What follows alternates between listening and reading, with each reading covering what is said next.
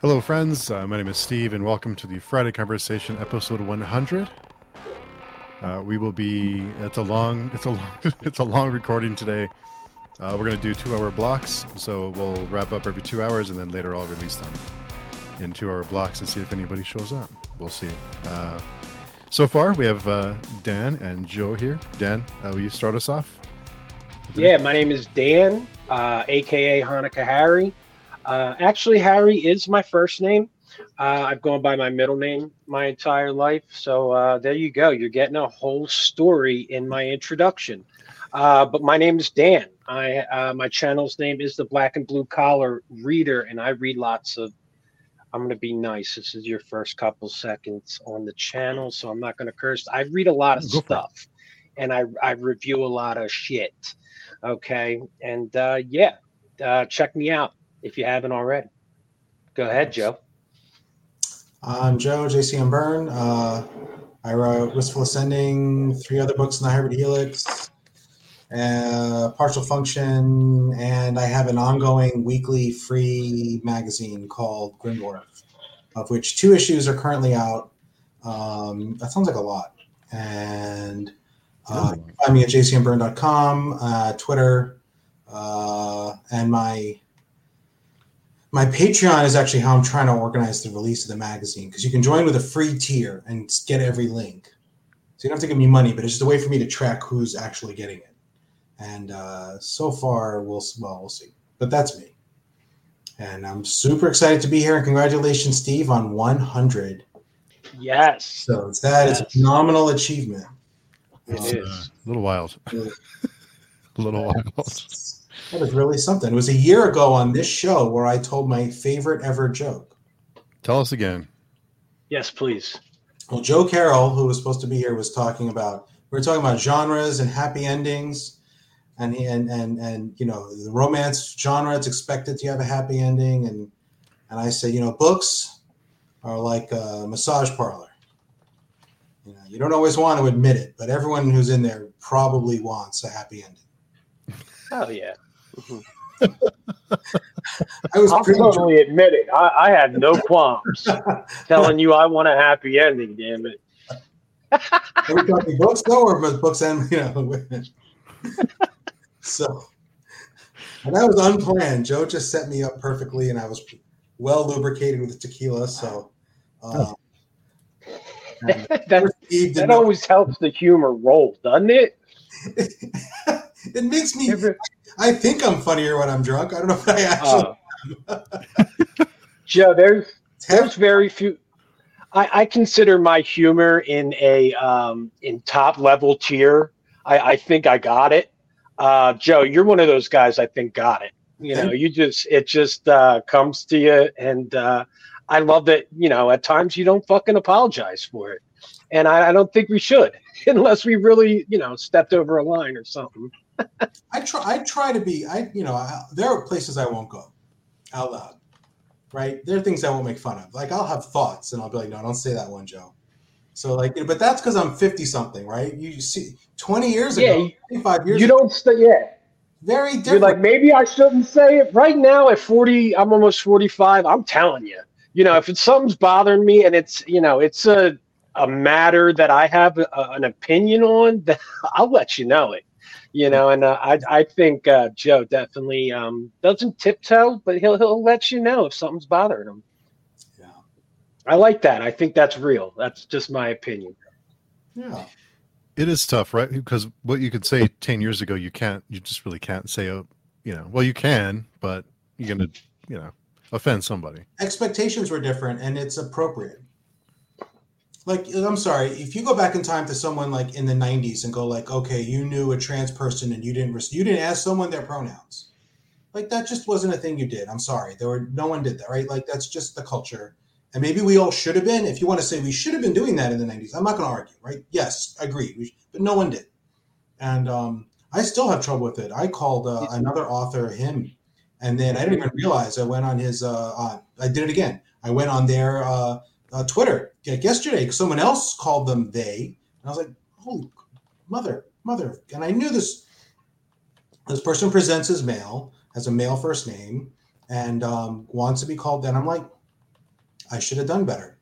I don't. They weren't mad at me as, as far as I can tell. Like they never said a word. Like we're we're we're Twitter buddies. You know how that is, right? Yeah, no, but you like to to you know, I do not want to offend anybody as much as much as I like to be funny and, and, things like that. This is, you know, this, and I am now uh, interacting with a larger community than I used to, um, and I always want to be proper. I never want to offend anyone. But listen, these are habits uh, that are ingrained in us for for centuries. Him her uh, you know this is just it, it's not going to be something that's very easy to just um, you know uh, correct. just fix it right? It's not it's not we're not a computer. I can't just load a new app and all of a sudden i use pronouns the way i should. Uh, but i i will say almost every trans person i've known and i'm like oh my god i'm so sorry. They'll they'll we, you almost always will be okay we you know they will get it. Like you're sincere, yeah. sincere effort. I've known very few people who are going to be like still pissed. Yeah. You know, if you say, like, one, oh, sorry, I didn't mean to do that, my bad, and we get it, right. Like, I've never run into a trans person who was a jerk about it. So, so kudos. But, uh, but I, it's definitely one area where I'm like, I need to fix this. Yes. Mm-hmm. I can't just be like, all right, grandpa, you know, like racist grandpa. Here's Joe. You know. Yeah, I do. Ne- I never want that. That you know, to somebody tag me that way, and you know, that's not even where I'm. I'm even close to that. But you know, I, I, it, these things are changing. You know, yeah, hang around with like twenty something year old women is so hard now. I'm just like, okay, I can't be the creepy dude. Like, yeah, I, you know, right? I just mm-hmm. can't. I can't. I don't want to be that guy. So, because like sometimes like I'm at like a writer thing, and there's like a bunch of like you know young women there, and I'm like, okay, I'm gonna be like really like extra careful here because anyway, it's all good. People are sensitive these days, and I, I have to apologize to all the people because you know I'm Generation X. I grew up with George Carlin, um, Eddie Murphy, yeah. and and um, who else? Who's my man? Richard Pryor. Yeah. Like these guys stepped on lines constantly, and you know, and it was it was a comedy thing as well, but they were addressing social issues as well. You know, George Carlin with religion, obviously, um, Eddie Murphy, Richard Pryor with race. Uh, they didn't care you know they they would say whatever was on their mind um, and they did not tiptoe uh, and unfortunately you know i, I picked that up. But you know we always try to um, at least better ourselves as as we grow you know? Try to yeah. Try to. Mm-hmm. yeah. Um, and it's it's tough now because you can say something just top of you know just something just flows and you post it on social media somewhere and you know it's absolutely. could be a stupid oh, thing you're saying like joe having a, some tequila and he says something silly and and then it's over. I got a couple bankers on twitter this month.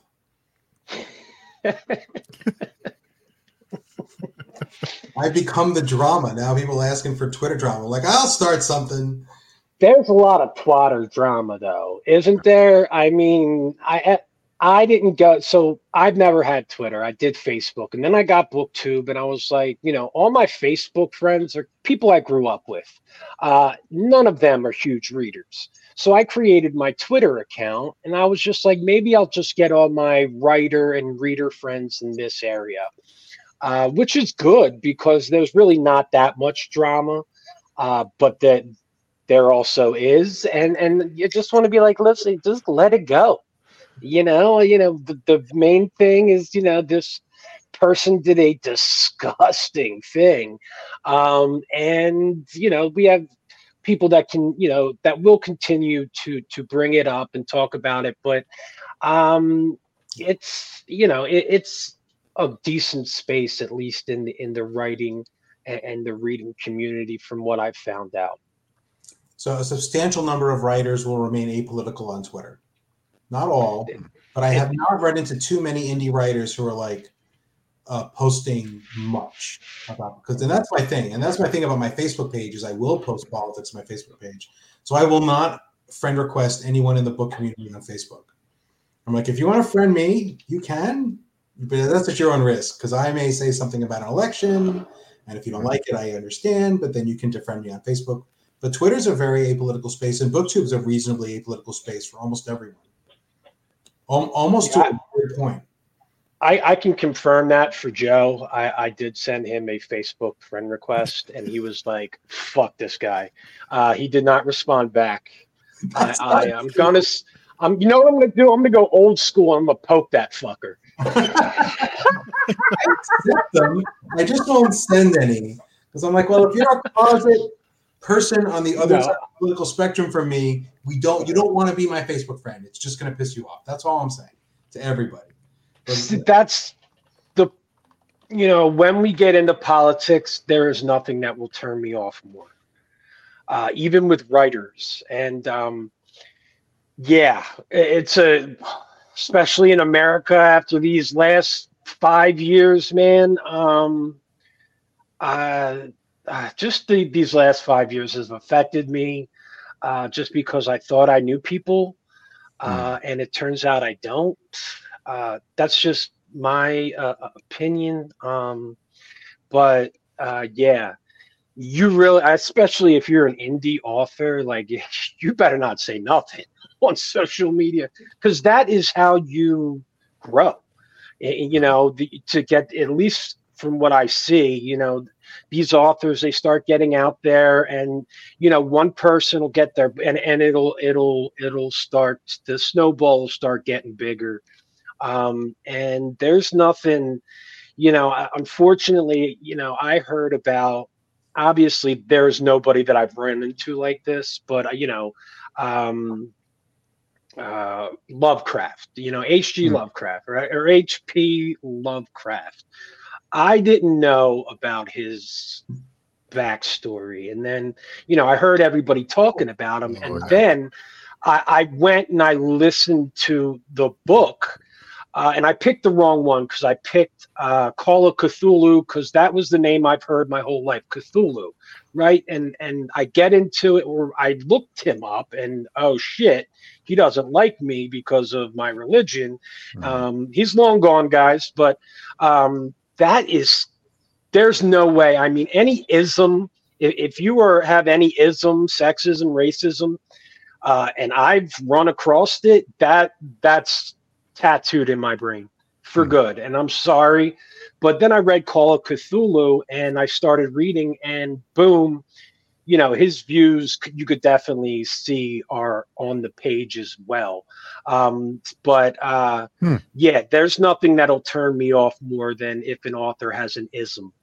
Um, you know, going on that that'll really bother me and i started reading uh, call of cthulhu yes it kind of bled into the page and i want to try the mountains of madness is that what it's called mm-hmm. um, but i liked his writing but it it was it was bothering me because that is just how i was bred you know i was raised by a feminist hippie uh, a Jewish feminist hippie who, who, who, you know, pounded equality into me my whole life. Mm-hmm. Uh, I have a photo of my great grandmother. I told I told um, Joe this the other day. I have a photo of my great grandmother being arrested for opening her Jewish bakery on a Saturday. Um, so mm-hmm. that's just like it is ingrained in me, and it is something that that I can't let go sometimes. And I would love to. I'm gonna try again with H.P. Lovecraft um, but it is something that will really resonate with me. And uh, your words, unfortunately, may not even matter to me. Yeah, I think they just renamed some trophy. The World Fantasy Award was the Lovecraft. Hmm. Yeah, they changed the name. Oh, that was 2015. Okay. I knew it was something like that. I'm like, I'm trying to remember, and I'm like, I've got a freaking computer right here. I can Google this in five seconds, and I did. But uh, yeah, they changed it because he was he was even the funny thing about Lovecraft is like he wasn't just racist. Everyone in his every white person in his era was pretty racist by our standards, right? Some people might have been like, well, black people deserve equal opportunities, but they're not going to make as much of them as white people would, but they still deserve them. Like that was the best you were going to get. But he was even racist by like contemporary standards, which is yeah. amazing. right? So I'm like, all right, you know, I'm not, I'm not gonna, I'm not gonna criticize anyone for reading Lovecraft or liking Lovecraft. I don't, I haven't read his stuff in a long time, but, but there's a very tricky, like, like, uh, uh, uh thorny, like little nest of questions around that, right? Like, uh. You know, do you, do you, are you gonna, are you gonna, are you gonna, you know, shun the author for for having these views? Are you gonna not read their stuff? Are you gonna read their stuff but take it into, you know, like maybe look look a little bit down on it because of what they say outside the work? You know, it's all very tricky. I don't have answers. I just have questions. You kind of feel like some authors get a pass, though, right? It's kind of feel like Lovecraft got a pass for a long time. It wasn't exactly a secret. Um, so I wonder why that is. Like, why did he get a pass when other authors were shunned, uh, right or wrong? Um, but Lovecraft seems to have kind of people kind of ignore that. Like, that's you know, he was a Nazi. That's okay. like he's Lovecraft. It's kind of weird. I don't know. Has any any of you guys read Weaveworld by Clive Barker? I read Clive Barker. I can't remember if I read that. I went through like a phase. I read a bunch of Clive Barker, but I don't. Ah, uh, I think he's great. At least if I'm on Damnation Game, and it it's it's up my alley. Um, but yeah, every time there's a character in Weaveworld, Weave World called Shadwell, um, and I I like to picture faces in my head, and I don't know why his face was that Lovecraft black and white photo and it was just hmm. perfect. It, it, was so the whole time Lovecraft's face is Shadwell for me because he is a villain in the in the story, and it just works so well. You, you know, he was English. I don't know. If, I don't even know if Lovecraft was English to be completely honest, but you know, he just it his face really matched the uh, villain Shadwell in, in Weaveworld. And if you guys haven't uh, read Weaveworld, I highly suggest doing so. Hmm. Damn it. Lovecraft was American. Oh, yeah. Okay. Oh. Lovecraft. Yeah. You know either. I just looked it up. Good. Thank you for making me feel a little bit better. I appreciate that. no, no, I had no idea. I was wondering myself. Right. Well, it looks like they're actually producing a Weaveworld TV series. But the oh, I think CW that might work actually on CW. Oh, never mind. This is this is from 2015. Sorry, the older. No, yeah, okay. So it didn't work out. I like the CWDC shows, like The Flash, Green Arrow, at least early seasons. Some of that was good stuff. The first couple seasons of Arrow were okay, and then it got a little weird. Repetitive. Yeah. I hate the superhero trope where the all of the villains are just people getting revenge on the heroes. It's like all the things that threaten the city are indirectly caused by the heroes themselves.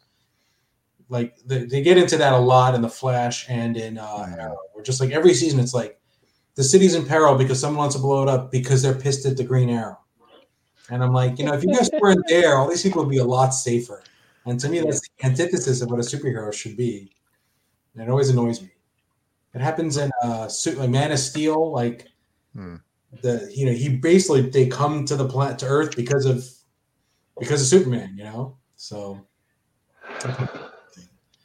and they made everyone into a hero. Everyone, everyone was a hero eventually. Everyone has some kind of superpower. It's like when everyone has it, it's not as it's like they're all superheroes. And they, they shouldn't be. Then they're just goofy, yeah. like these yeah. goofy heroes that nobody gives a shit about. Like I just have the Flash, and then I have his team, and that's good enough. Like yeah, yeah, yeah. Yep. I like the Flash. I've been really disappointed in TV lately. Um, have you hmm. guys watched uh, Blue Eye Samurai? I loved it on Netflix. Oh, it was so good. So good. It, it's the only thing, only TV show this year. You know, One Piece is not bad. I'm I'm watching that. I didn't read the manga, um, but um, yeah, Blue Eyed Samurai is is is exceptional. Go ahead, Joe. What do you got? Agree 100. percent One Piece I really liked, but it's definitely a it's definitely a shonen story, right? It's like it's it's like got got like a very like for younger audience, like a YA type of, but it's really good for that. Like the main character is like, I don't want to say one dimensional, but a little bit like. Hmm. Every like everyone's a little like inflated. Everyone's a little larger than life in their personalities. None of no none of the characters are realistic. They're all bigger right? Yeah, they're toeing this line between absurdity, you know, and, and, and there's a fine line there. And I think um, One Piece live action show is doing a good job of not going overboard because for some an adult, which these are some adult themes going on within this, you know, um, for an adult, nothing will turn me off more than than going overboard on absurdity. Um, and I think th- with the show, they're toeing the line very well with it. But they're going there, right? They're in that. They're they're definitely. It's definitely not like like a. It's not gritty realistic, right? Everything No. is, is on the in that direction. It's not too far. I agree with you. And I thought they did a really good job with the show, and they really captured the spirit of the manga. And it's not. Oh, it's not like a scene for scene production, but it is this. It is the feeling Yeah. of the of the of the manga. I would say the actor that is playing Luffy is So- exceptional. I mean, that guy Yeah. is killing his role more than anyone else on that screen. And they, whoever cast this person, should win an award because honestly, Luffy's my favorite character, and I really did not think he would be that for me. And um, I went in completely blind. Uh, for whoever doesn't know what Luffy's superpower is, please close your ears. This man stretched for the first time, and I was like, "What the fuck is happening?" I thought that was awesome, and I because I was getting surprised. You know, there are some people who know what's going on, and this is a pirate world. I went in completely blind, and I was actually satisfied with the outcome. I am on episode six or seven right now. I got my wife to watch it. Are you kidding? My wife, any absurdity, she's like, this sucks. And she's like, this is kind of funny. Um, I can rock with this. Last night I'm reading um, Something Wicked This Way Comes. Oh, yeah. And I, oh my God, don't don't get me started on that book. We don't have enough goddamn time. Um, and I turned over to my wife and was like, dude, you want to watch One Piece? She's like, yeah. I, I was shocked. I was like, all right, and like we put it on, and uh, we're episode we're in episode six, and it, you know, we're we're taking it as it comes. We understand that it's an absurd world. It's um, a magical world. Um, my interest is how these people are going to pull it off. Uh, because this is a mon this is not something easy to pull off. Your camera angles have to be exceptional. And unfortunately, I think they're doing some of these younger actors a disservice by their camera angles um, because some of these young actors are not hitting it. Um, but if they got them in a different way, I think they might have done a little better. Um, but yeah, the, the show as a whole, uh, I was actually a li- quite impressed with it. That's really good. I watched Yu Yu Hakusho this week, the live action remake, and I would recommend it if you were a diehard fan of the anime and nobody else. What was it? I'm sorry, I missed it. Yu Yu Hakusho. So uh, you, uh, Haka? it's from the guy who did Hunter Hunter, but he did it before. Uh, uh, and it was one of the it was an anime that was popular and making the rounds when Dragon it's before your time, but when Dragon Ball was first making the rounds in the anime community here in the US. It's another like tournament fighting, like high high energy, you know, high magic martial art type story. And if you love the anime, you're gonna love the live action show. But if you didn't care about the anime, don't watch it. It wasn't that good. You, you said before my time, but I'm a I'm a Fist of the North Star fan, my man. Isn't that like one of the first ones? Am I right or no? That's early. That's early. That's early. I That that that's like the beginning right there. It- it- I thought, you know, I watched a whole bunch of those not too long ago, and it's like, oh, it's so bad. It's so bad. Fist of the North Well, Star. when you first experienced it, when we were whatever age we were then, it, it was something new. You're I just like, martial arts for 20 years. I always wanted to find a move where I could walk away and go, "You're already dead," and have a little timer, 10, 9, I blow up when I was done. Never learned it. I kept asking all my teachers, "When do I learn that technique?" the uh, like the one in Kill Bill, huh? At the end, Three steps. three. That's it. Oh God, what a great, what a great freaking movie. Delayed, delayed death touch is so such a good literary uh, Yeah. uh, uh, move. Uh, Yeah, three steps. You have so much time to talk about those three steps and put I have- I have- good stuff. I haven't there. done one of those in any of my books. Now I'm now I'm upset at myself. I've never put in a delayed death touch thing. and I got to figure I, out. I want to give you my uh, thought on the Grimdworf uh, uh, thing I wanted to write, but I am not a writer, Joe. But you had me. You're like, dude, go go submit it. That night, my wife is like, "What have you been doing?" I'm just over there talking to myself because I don't know why. I just sit there and I mumble to myself, like my story, the whole time as I'm thinking about what the you know the Grimdworf and and my savage story I had. I'll put it in there, and then um, you know you don't lose the rights. You can use it for something else. Oh, I don't. right. I listen. I, I, I The you know what? collection, the anthology, right? You can do whatever you want. I've never. I've written a, a a a school note. That that is the extent of my writing experience. Um, Every note when someone parks badly, right? You can yeah. Though you know, though you know, my past um, relationships, they'll tell you I had a way with words. But uh, we won't get into that now, okay? Because I, I am definitely a married man, and uh, we won't talk about what a ladies' man and, and what a suave talker I was back in the day. One of us. I put all my suave talking in the books. That's, that's yeah, that's what I'm gonna. You know what? I I, I loved entering this community because at least it, it is making me think about. I have a story in my head, uh, but for me, I want to go to school. I I'd rather go back um, and, learn. You know, maybe English 101, whatever it is. But uh, you know, go back and learn the. Um, you know, try to learn structure and tone character work, things like that. Watch Sanderson's lectures on YouTube. It's a really good start. I will do. You know what? I'm gonna do that. You know, you know what I'm talking about. The the the Brandon Sanderson does the his course on writing genre fiction. He basically recorded it one or least one year and just puts on put it on YouTube like every lecture, front to back. And I'm yeah, not it always it always comes up in my uh, suggestion feed. I, I can't recommend those highly enough because they're very basic, but they and he's got a really I love the way he thinks about writing. Because for Sanderson, it's never this is how to do it. It's always okay, if you do this, you gain X and you lose Y.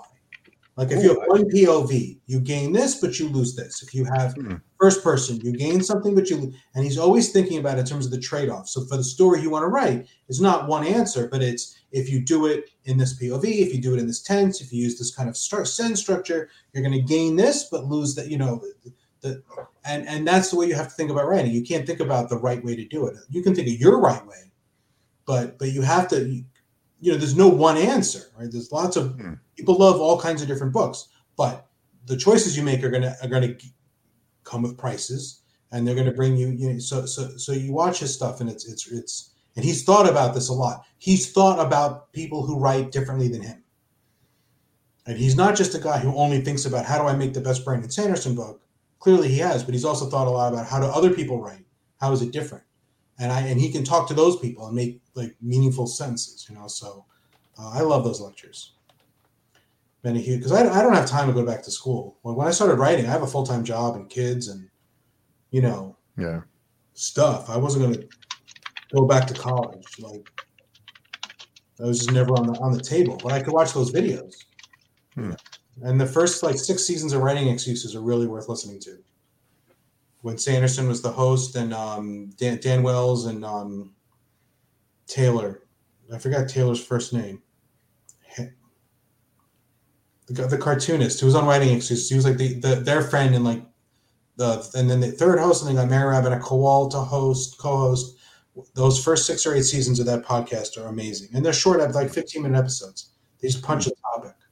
Um, huge amount of value in that. Then it got a little repetitive, and the later stuff isn't as good. But anyway, Hmm. and it's free. Like that's the thing. Like people like I know a lot of people like, well, I don't want to invest a ton of money in doing you know. And, although every indie author I know seems to be like deeply in the red. Not every of it, but a lot of us. So that's another side of it. You know what was really interesting that came up on a YouTube commercial was that master class uh, I saw a writer, you know, talking about their experience and what, you know, how they write. Uh, I, I, caught one for free. Um, I want to say it might have been uh, Atwood, um, but she just, it was so cool to, to, to hear her speak about writing. Hmm. Um, hmm. And then I was like, oh, I'm going to go sign up. And they're like, oh, you need to pay money. I'm like, fuck you, master class. Seriously, like, why'd you do that? Why'd you give me a clip of this writer telling amazing stories about what got her into writing and how she does this and that? And then all of a sudden, nah, you, you need money, bud. Give me a credit card. Fuck out of here. Just let me give me her secrets, damn it. You know, but you know, I they they charge for everything these days. I had to buy fucking an extra McDonald's barbecue sauce the other day for 75 cents. They said 75 cents. I said, screw you. I, will go home and crack open the um, the Ray's the Ray's barbecue sauce. Then. Oh, nice. It's good stuff. 75 cents for barbecue sauce. Yeah, it was it's fucking ridiculous. Mm-hmm. Maybe it was 35 cents. I like to over exaggerate to make it funnier. but still, 35. I bought 20 nuggies, bro. Did you just give me two sauces for 20 nuggies?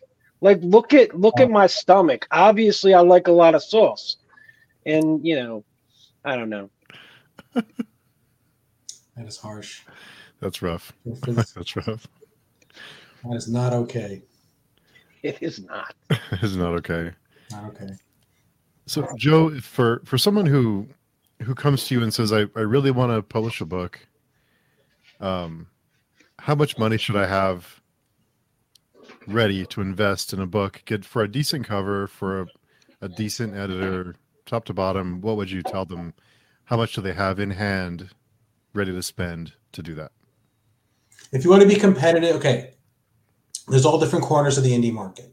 Mm-hmm. So part of the indie market that I know is what I call the SPFBO corner, right. Uh, which is like the people who enter SPFBO, the people who the booktubers talk about. If you look at like the top 10 lists, you have like um, the people who are SPFBO finalists and semifinalists, their community, all their own. They're hitting a certain market.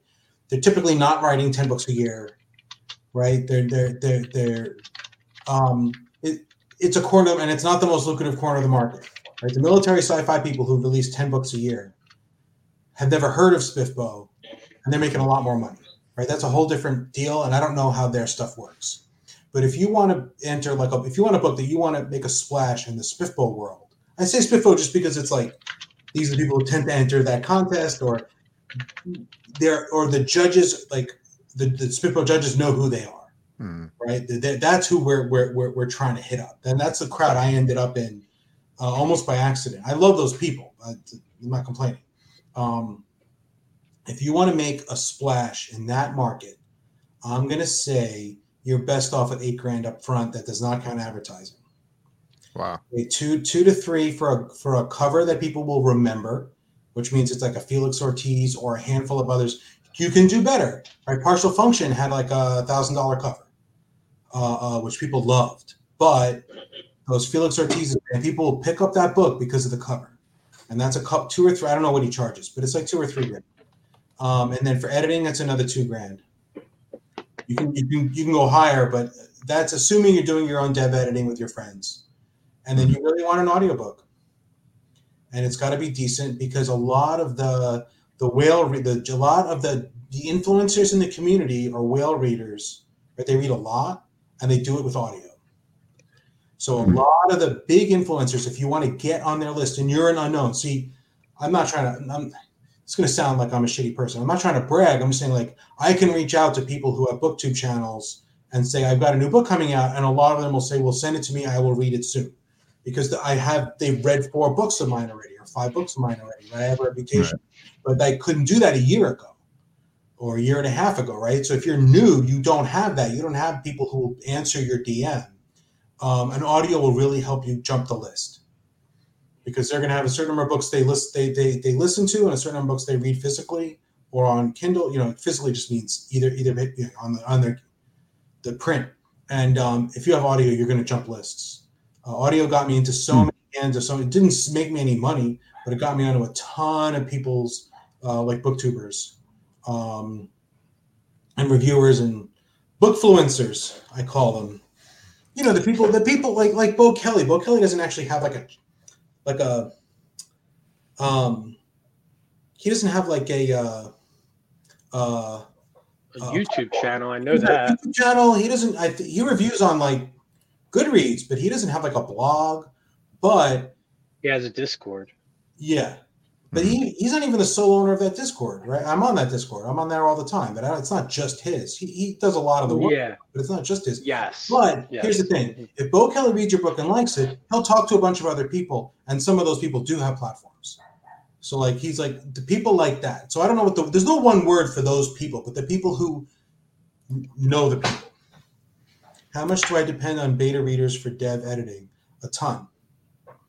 A ton. So I'll make an outline. I'll make an uh, uh, um, um, a rough draft. My rough drafts are very clean now, so they're almost done when I finish it, and then I'll send it to beta readers, and they'll help me fix things.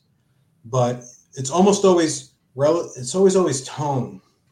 Like I don't really get why this person did this in this scene. I'm like, okay, I need to add like one sentence where they go, "Oh, I I know how to beat the bad guy. We just have to get that statue or whatever."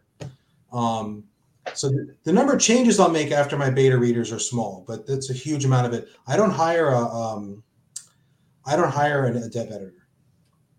I, I trust myself and my beta readers between us to come up with uh, with that stuff. I do hire a line editor and a proofreader because that I do not trust any of us. And you learn that by hiring one, and then you go, "Oh my God, there's a mistake on every page." After I read it twelve times, how did that? How how is that even possible? And yet it is. Hmm. So uh, I, am a big believer in a line editor and a, and a, and a, and a, and a good proofreader. Between those, they'll help you catch all your um, mistakes. But I, and I I, I hired. Uh, I'm, I'm paying Sarah Chorn now to help me do series level dev editing dev editing on the Hybrid Helix.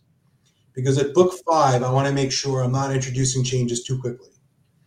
And at book five, I started going, I'm not sure I'm, I can do this because there's literally no one else in the world who knows the story except for me and Sarah.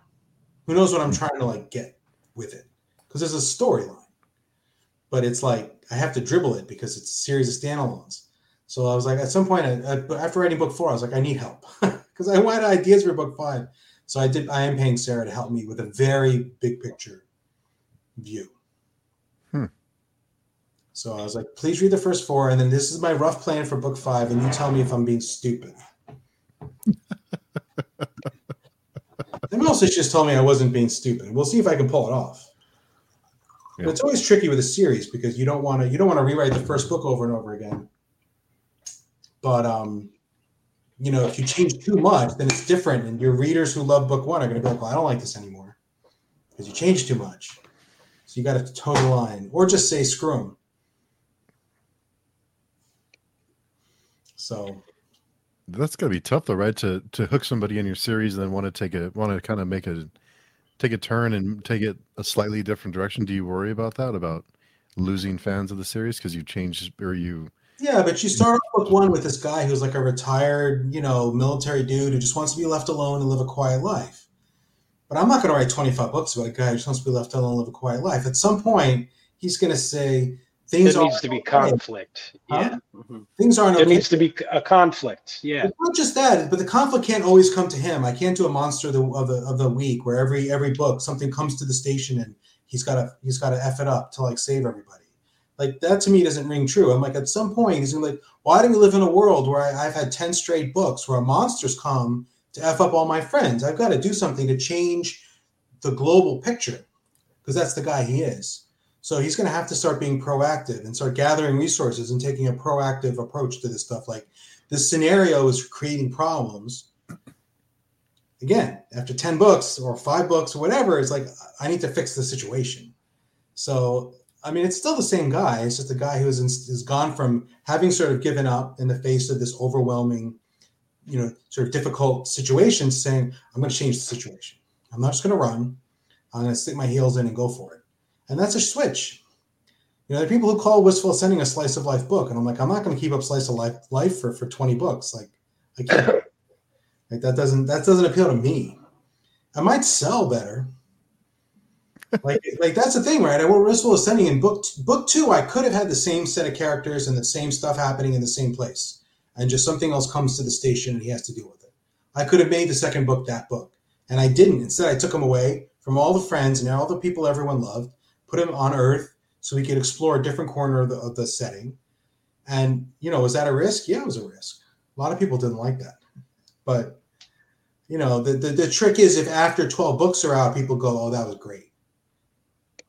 You know, you don't you don't get an answer to whether that was worth it now. You get it when you're on like the Dresden Files, when you're on book 17 and people like that thing he did in book four was really great. Right? That's that's the goal. Wow. Book 17. I, I mean, I, I, def, I mean, I don't have a, a, strict number for the hybrid. I've been telling people 25 books. I don't know if I'm going to hit 25 books, but I have a storyline and I have an end and it's going to be a lot. Like I'm not getting there in book eight. I can tell you that for sure because I know what has to happen between now and then, and it's not going to fit. So yeah, that was always the plan. It's crazy, and that's that's the other beautiful thing about indie publishing is you can't go to Tor or Orbit with that plan. They will not publish you. You know, like like Jim Butcher could do it now, right? Like like Stephen King could say, "I want to publish a twenty book series." They'd be like, "Yes, sir." right? But like no new writer can go to like Orbit and say, I want to publish a 20 book series. They're gonna they're gonna laugh. You know, it'll never happen. But India, I can do whatever the hell I want. As long as I keep paying cover artists, I can keep putting books on Amazon. Yeah. One of the things I hear is uh, like the, a big pain in the ass is formatting. Is formatting difficult? Um, if you have a picture book, then yes. So if anyone wants to write a like a like a book, my books are just text, right? And then if you get a and then you got to do two things. One is you've got to go to a use software.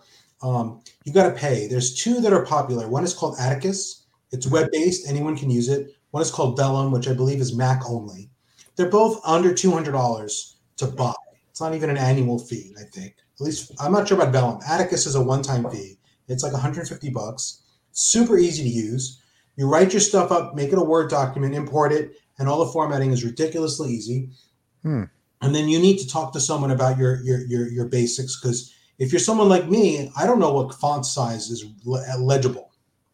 And most of these programs don't tell you, look, just use, you know, this font, use like 1.4, use this line spacing, you know, 11 point, and it's going to look good. Like they won't give you that, right? So you've got to find someone who will tell you, start with this. And then if you don't like it, adjust it a little bit up, up or down. And then you can print stuff out in a PDF and you actually put it 100% on your computer screen and you hold an actual book up next to it and you squint real hard and can I read this on my screen? Because you don't have to actually print the book. And I spent quite a bit of time figuring that out the first time, but it, once you figure it out, it's really easy. Like I use all the same settings now.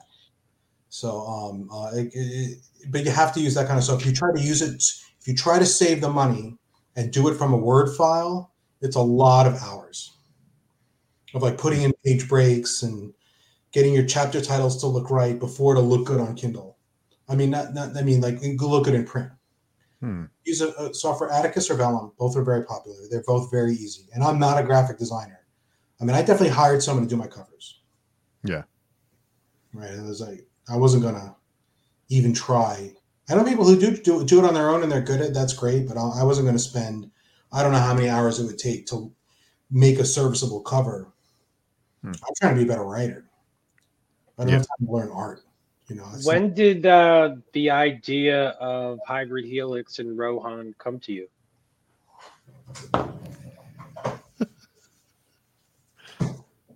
there you go. Oh, Invincible. Okay. Oh, good. So you read that, and all of a sudden, a just story started blossoming in your head, or? So I'm a, I'm a, I'm a, um, I write out of spite. Okay, that's what motivates me. Um, so I'll read something. I'm like, this is really cool. Except there's something that they did that's like I'm, in my that doesn't work for me. It's like, in my opinion, a mistake. Maybe mistake's not the right word. It doesn't work for me. Like there's something missing. And I go, it would be better if, and that's how I write all my stories. So there's a particular plot twist in Invincible towards the end. So I don't want to tell people what it was because I'm ruining the storyline, which hopefully people are reading. The particular t- plot twist that annoyed me because I felt like there was this way of gaining power that someone else should have used earlier on and no one ever did.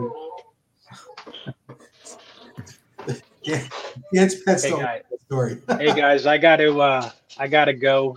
Um, I gotta get back to work.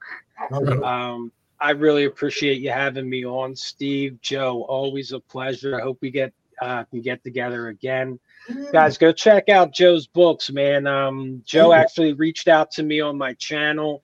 He, he took a risk because he saw somebody that probably doesn't would might not might not like what he wrote and what he writes he reached out to me and he's like listen i want to get your view on this because you're kind of the guy that i think it might not land with and i want to see what you think Hmm. and uh he's you know he he he reached out to me he sent it and i got on it. And good thing he had an audio because i i, I kind of i'm getting into immersive reading now. And man what I, I hate to keep saying fun uh, because it was definitely it was definitely that but it, it there's there's deeper things going on. I, I loved his character work. I you know and i'm enjoying the story. And uh, if you're on a diet don't read that book okay because A lot of food. his his food descriptions are excellent say hi wife hi this is my wife kelly all right, I'm gonna get her to read your books too. We'll see what she thinks. Um, but uh, I got to get back to work, gentlemen. Thanks for having me. Yo, Steve, congrats on uh, 100 uh, episodes. You were one of the first uh, BookTube channels to reach out to me and ask me to be on your show. Uh, I will always remember that, and I do appreciate it, man. Thank you. Yeah. Well, we'll be here for another five hours. So if you want to pop back Oh, in, good. Yeah, I might come back. We'll, we'll Yeah. see. I only got two more hours of work. I'm going to beg them to let me out early. They're going to be like, You didn't do work all day. You've been out all day. But anyway, uh, let me get going, guys. You uh, you have a wonderful new year if we don't uh, touch Happy New Year, base uh, before. Thank you, gentlemen. Thank you. you too. Have a good one, Dan. Oh, Bye, guys. Paramita, take it easy. Oh, Paramita. Hey, Paramita. Hello, can you hear me? You can. Glad you can hop on. Yes, I'm awake. So I was like, and I was listening to the YouTube. I mean, I was listening to it on YouTube. So I was like, might as well join in. Oh, nice. Glad you can make it. Uh, we were just talking to Joe about about publishing and um all the pitfalls, but I was curious, uh, Joe, what do you, if someone if someone asks you, do I need social media to sell books, and if I don't, then how do I find an audience? I guess is is social media necessary? Is it one of those things that you just have to do, or is it an option? Are there other ways to to find an audience without social media? All right, I'm gonna, I'm gonna, I'm gonna. Okay. I started selling books when I started getting like booktube action. Like I've had a number of book reviewers mention my books, and that definitely pumped my sales up to where I was earning a certain amount every month. But I made a much bigger leap when I started running Amazon ads. Hmm. So it's hard to say. Um, you need a way for people to find your books. hmm So I think if you had a really good cover and pitch, that might be good enough with good, clever ad work. But You'd have to know what you were doing. I don't know how you would learn what you were doing if you didn't already know what you were doing. Right? Like, I mean, if you, if you know, like, the, who are the people who are very successful? Like, the people who have, yeah, people have some kind of audience, right? Like that, Yeah. that, and there's all different kinds of ways to do that like uh like how did Larry Correia become uh, become a big a, a big name right I think he was active in like the in like the gun forums like about like firearms stuff. Hmm.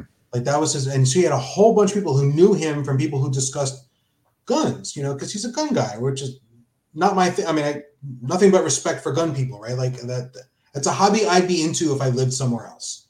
Yeah. like I just don't live in an area conducive to shooting a lot but I I, I did as a kid. I love gun anyway point is, you know, so he had a built-in audience, right? So he started writing books about people killing monsters with guns, and they're like, "Hey, Larry wrote a book." So that was a, that was how he got his start, my understanding. And you need something like that. Hmm. So I don't know if it has to be social media. You might be able to get away without it, but like when I see the writers, who's the guy? Uh, I think we were, were we talking about Nomads of the Sea? Was yeah. Yeah, I have his name pinned somewhere. Uh, forget his name, but yeah, he kind of didn't have yeah didn't have much of a, hmm. of a, presence. I can't see that he's very active anywhere on social media that I've noticed. Mm-hmm. Uh, I don't know anything about. I think it's a man. I think uh, I think it's a guy. Uh, I'm not even sure about that, but um, you know, the, the, book's not getting a ton of traction. Hmm. And I think, and uh, maybe they're. I don't know if they're running ads or not, but you can see like that book was getting like some people who really like Wistful Ascending also really like that book. And around the same time, both got reviewed by like Andrews Wizardly Reads, and then now, you know, that that book didn't take off. And I have to assume uh, now, if that person had a really good like ad campaign, that might have been good enough. But I think you would need like a really good cover, really good pitch, and really good ad game. You could probably do without social media, but you need one of those. Like mm. either those things. You know, there's some books that just pitch well. You know, like in one sense, everyone's like, "Oh, that sounds great." Like I don't think Wistful Ascending is one of them, but like my favorite example is um, Gideon the Ninth. Oh yeah, right. Lesbian necromancers in space. Something about that, people just like, oh, oh, what? And they want to read it. You know, like that sells so many books. That four, and it's also a great book. Like if it was a crappy book, it wouldn't have done well. But man, that pitch, hmm. that's gold. You know, that's just, I don't even know. That's what I tried to do with partial function. I tried to make a really pitchable book hmm. which so far hasn't worked, but that's okay. For well, I guess for the investment in Amazon ads, is it worth? Is there a return on your investment for the amount you spend? Is it worth it? I mean, I've never lost money on a day, or maybe once. Wow. Um, I've been running ads this whole year. I started January 1st, 2023, and I've never had a losing day. I've had days where the bulk of my revenue was paid out in ad money. Like maybe I made 10 bucks and I spent nine. You know, I've had days like that. But I don't think I've lost money on a day. Not that I've noticed. So if it's happened, it's been rare. Um, but I definitely saw, and it's weird. Like Amazon will tell you, oh, you got this many clicks and had this many sales from your ads but then your your actual sales go up your revenue goes up more than you would think so something's wonky in there that i can't quite figure out but when i started spending a lot of money on ads i started getting a lot more sales hmm. and i have not figured out the, how the whole thing works yet like i've been playing with it all year and it's definitely not i have not figured it out the problem with ads though is you really can't you, you generally the, the general feeling is you can't really make money on ads with one book out hmm right? Like, you know, in theory, if someone, you know, if I run an ad and I get a sale, it could turn into four sales or five sales. That's where I make my money. I never make money on Wistful Ascending. I charge 99 cents for the ebook. Yeah. Uh, but I made a lot of money on KU and a lot of money on uh, since I started running Amazon ads. Hmm. And the ads seem to spike a, a, a jump. Like my sales went up like a lot when I first started running ads, and then it it, it plateaued. It it, dro- it dropped steeply after the whole year. Big spike when I started running ads, and then it all tailed off. So it might be a way to write new ads that everything stays high. I don't know what that is yet. Hmm. excuse me. That was my experience. uh, Paramita, where where do you find books that you're? Uh, I guess newer books. Where do where do you find them? Where do you find the most success finding what you enjoy? Mm, asking people on Discord is probably or hmm. on page viewing. I mean, it's probably the most successful. Other than that, usually Reddit. Oh. If you can be, if you're like, if you're like one of the people on R fantasy that people trust, you can make a career right? So you ask about social media, like if you just know that person, you can make a, a writing career out of that. If you um, if you can get your book in like Petrik Leo's TBR, you can make a career out of that. Wow. Yeah, that's why I've had my books on his. I sent books to Indonesia. They've been sitting on a shelf for uh, for a year now. I keep hoping Come on, Petrik, read them. well, there's different kinds of reviewers, right? There's some where I want them to read them because I like the reviewer, and there's some where I think the reviewer will really like my books, and it's not the same. It's not the same set. Like Dan was just saying, right? I sent him a book. I actually didn't think I was going to be Dan's favorite book. Yeah. Based on his taste, like I just didn't think I was gonna. I don't like Dan. I'm like, yeah, what the hell? I'll Send him a book. I, but you know, then there's people where I think they really like, like you know, hmm. they really like it. So it's a different thing. Like you know, anyone who's really into like a lot of shonen and manga, I'm like, please read my book because I think you'll appreciate some of the stuff that's going on in there. Hmm. Wow. Yeah. What what subreddits do you find uh, the most success on? Is it R fantasy, Paramita? Uh, R fantasy is uh, helpful, but like I run the search through Google, and that gives me like older threads on R fantasy. Mm. I, I should clarify that even in fantasy and science fiction, 75 to 80% of the works that I read, the authors are dead. So yeah, that's true. It's it's old old stuff. old old stuff. So R fantasy, sometimes R suggests me a book is good. Sometimes it can go really off. R print SF is not bad for science fiction. R weird lit is good for weird fiction sometimes. Hmm. And then classics I mostly get from R slash literature or R slash true lit, which are can be very snobby, but uh, there are people who know what they're talking about. What was the one after help you. literature? Sorry? What was the one after R literature? R slash true lit. True lit. Thank true you. Lit. I missed that. Sorry.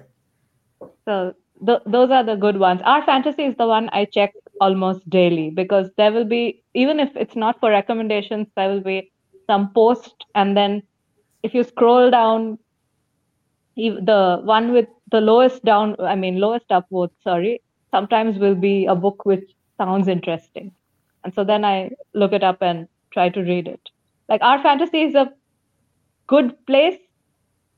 You just have to like move to like not the what do i say the top threads and mm.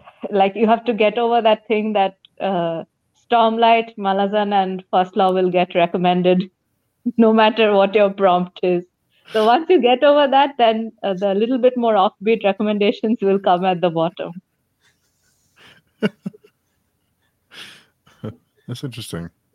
overall, would you say that Reddit is a good, generally a good place for readers to find recommendations? It has been when I did not have any community participation, like I did not have any Discord or didn't know about BookTube. Reddit was the main place where I found recommendations like hmm. uh, Jonathan Strange and Mr. Norrell, or okay. even the Books of Babel. That was actually that was I think a Reddit darling because Mark Lawrence promoted it so much, and uh, Josiah Bancroft was active at that time. So yeah, I think Reddit is actually most helpful if you search through Google. And if you have a bit of patience and you know keep tailoring the keywords, Reddit is actually most helpful for finding recommendations, especially if you do prompts like, for example, today I was searching authors like Borges. Like the main Google page will give you very, very dodgy recommendations. They'll push Gabriel Garcia Marquez, and I'm like, no, that's that's that's not right. But in Reddit, you'll have a bit more thoughtful, like I'm suggesting this book not because it is like Borges, but it gives the same vibe as this story that Borges wrote. And those kind of thoughtful posts will be there. I by some posters. He's, he's, yeah he's he, i i uh, i mean i ma- i made up the statement uh, where i say that one does not it's it's inspired by nabokov where uh, i said that one does not read tolkien one just rereads tolkien and when i uh, read borges this year uh, I finally finished the completed uh, the collected fictions, and then I read the select non-fictions. I kind of feel the same way about him. Like one does not read Borges, one just rereads Borges. He he just he, he he's percolating slowly and very very quietly with his little little thought experiments, and he's not leaving my mind, which is a very very beautiful feeling to have as a reader. Yeah, books that require some reflection to appreciate. Yeah, and he he he does not. Uh, uh, I don't think there's a, at least I did not find any bombast in his language. It's all very very direct language. Here's a thought experiment. Here's an interesting character sketch. So it's it's quite um, quite marvelous how much he can achieve in, with such brevity. Hmm. Speaking of uh, things you've been reading, uh, mm-hmm. I guess it's a good time to bring it up or to ask you. But uh, Paramita started reading Berserk over the holidays. Wanted to get your thoughts because uh, Joe and uh, you know reads with us, and he's uh, he's been reading for a long time. Uh, so, what what were your what are your because I'm really surprised. Uh, I am as surprised as anyone else. Uh, I'm I was speaking to this person on Discord and we were talking in DMs and he mentioned Tolkien as an all-time favorite. And some when someone mentioned the toys. Don't open it, Joe. Don't open those toys. those berserk toys. When someone uh, when someone says Tolkien is their all-time favorite, when they talk about not just uh, Lord of the Rings and The Hobbit, but the Silmarillion and the mythos, so in, immediately I'm interested. And then they said that along with Tolkien and some other uh, things that they mentioned, like Edgar Allan Poe and H.P. Lovecraft, H.P. Lovecraft and uh, Conan, uh, I think Dune and Elric, the bottom shelf, they they shared their bookshelves and they were like, it was full of the Berserk, the hardcover deluxe volume. Mm. And uh, so I asked this person in DM. I said that uh, you see, you you are espousing a philosophy which, uh, at least Tolkien, it's all about doing good to the best that you can. At least in my reading of Tolkien. So how do you reconcile that with loving Berserk so much, which I have been told by multiple people is the grim darkest of grim dark things. And this person said that the people who are saying that it is grim dark have either not read Berserk or not understood it because and he, he didn't say this in any sort of condescending manner. He said that Berserk is noble dark, which means that while grim things happen throughout the story and it is terrifying at times, the sense of striving against that to do something, to fight, to resist, is actually quite ennobling. And that's where he said uh, this perception of noble dark came from. And I mean, I must admit that of all the manga that I have uh, ever heard about, the one that I have gravitated towards most is Berserk. And the only reason I never picked it up is because I didn't like First Law.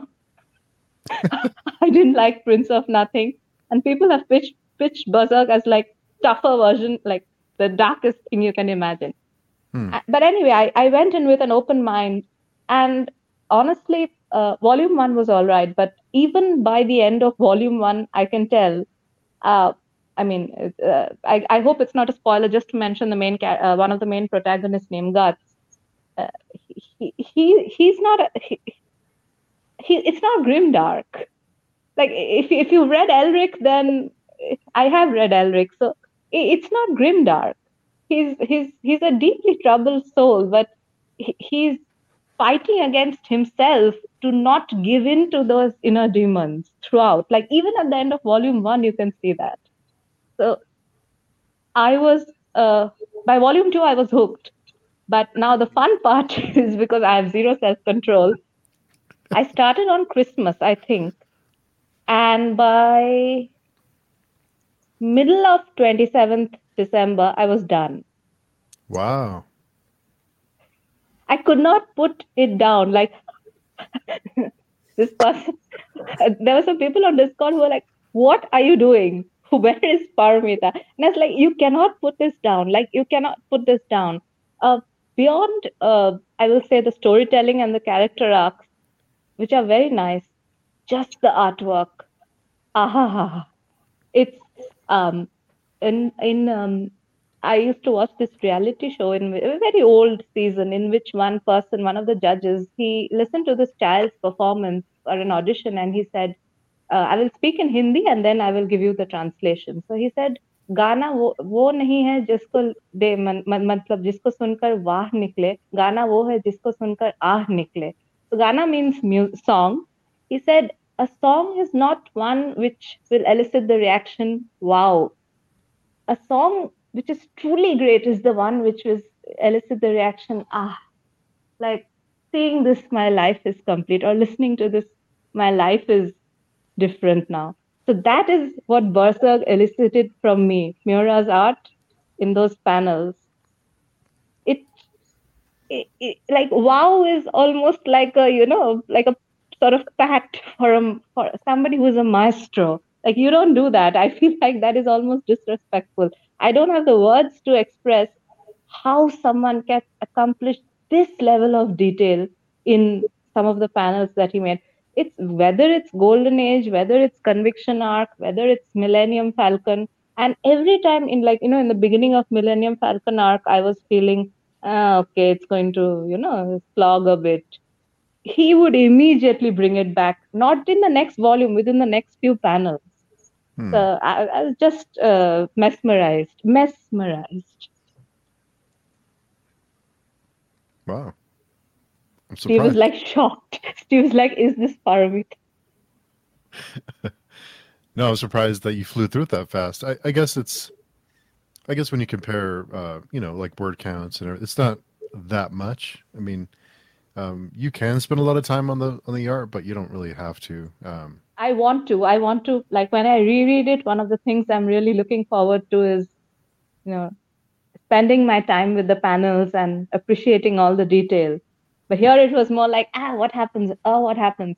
And uh, oh, sorry, where are you in the read along, Steve? And uh, thirty.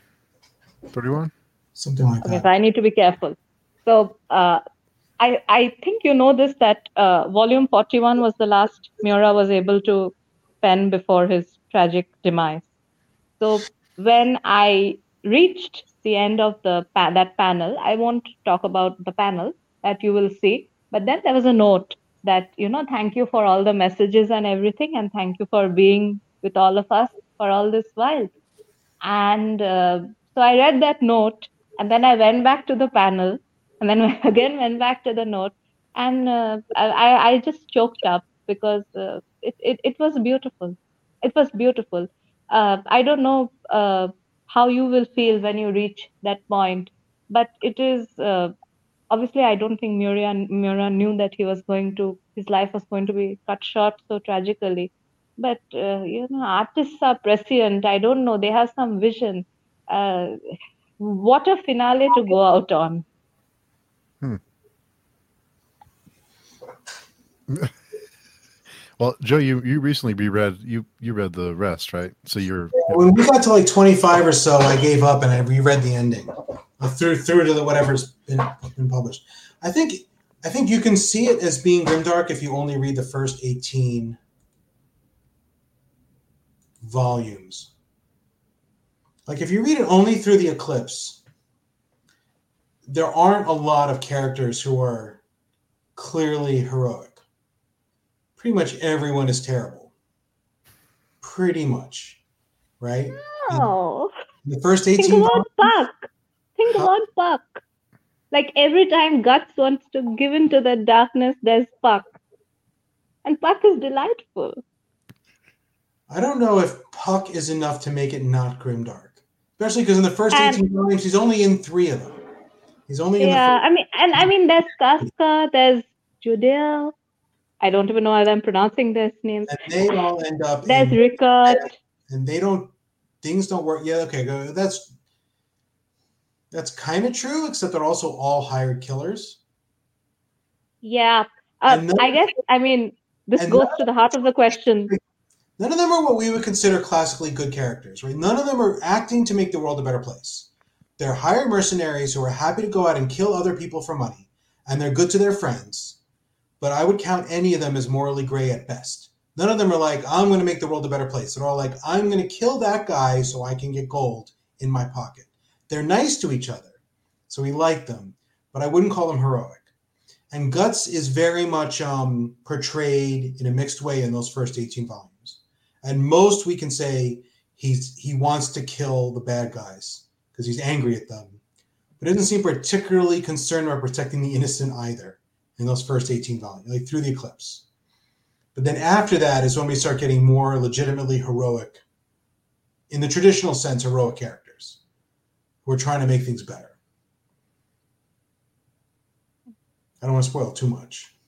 Mm. Yeah, like I'm, I'm very aware of the fact that uh, they, uh, Steve is uh, on this journey, and so the, I mean, part of the magic is uh, experiencing the journey on its own. But Steve knows Schierke, and even stupid Isidro is a decent guy at his heart. heart. I love Isidro. So He- tries. he's, he's like awesome. No, no. You don't like his. Oh my God, Steve, you don't like Isidro? We can't be friends. Oh, No, please I agree with no one on that call. You've got to defriend Steve and Varsha Yeah, Varsha too. Yeah. uh, and Dan. No one likes Isidro. Paramita. Why? What did he do? He, so his lines are the best. Like one of the best.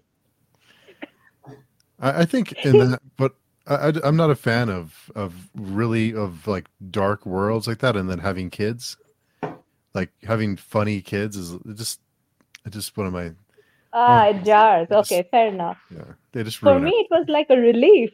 It, it, it was like a relief. And uh, whether it's Schierke, whether it's uh, Lady Farnese, so many delightful characters. Like, I think that the moment when this sort of rough fellowship starts to, uh, how do I say, come together is where it, it becomes very beautiful.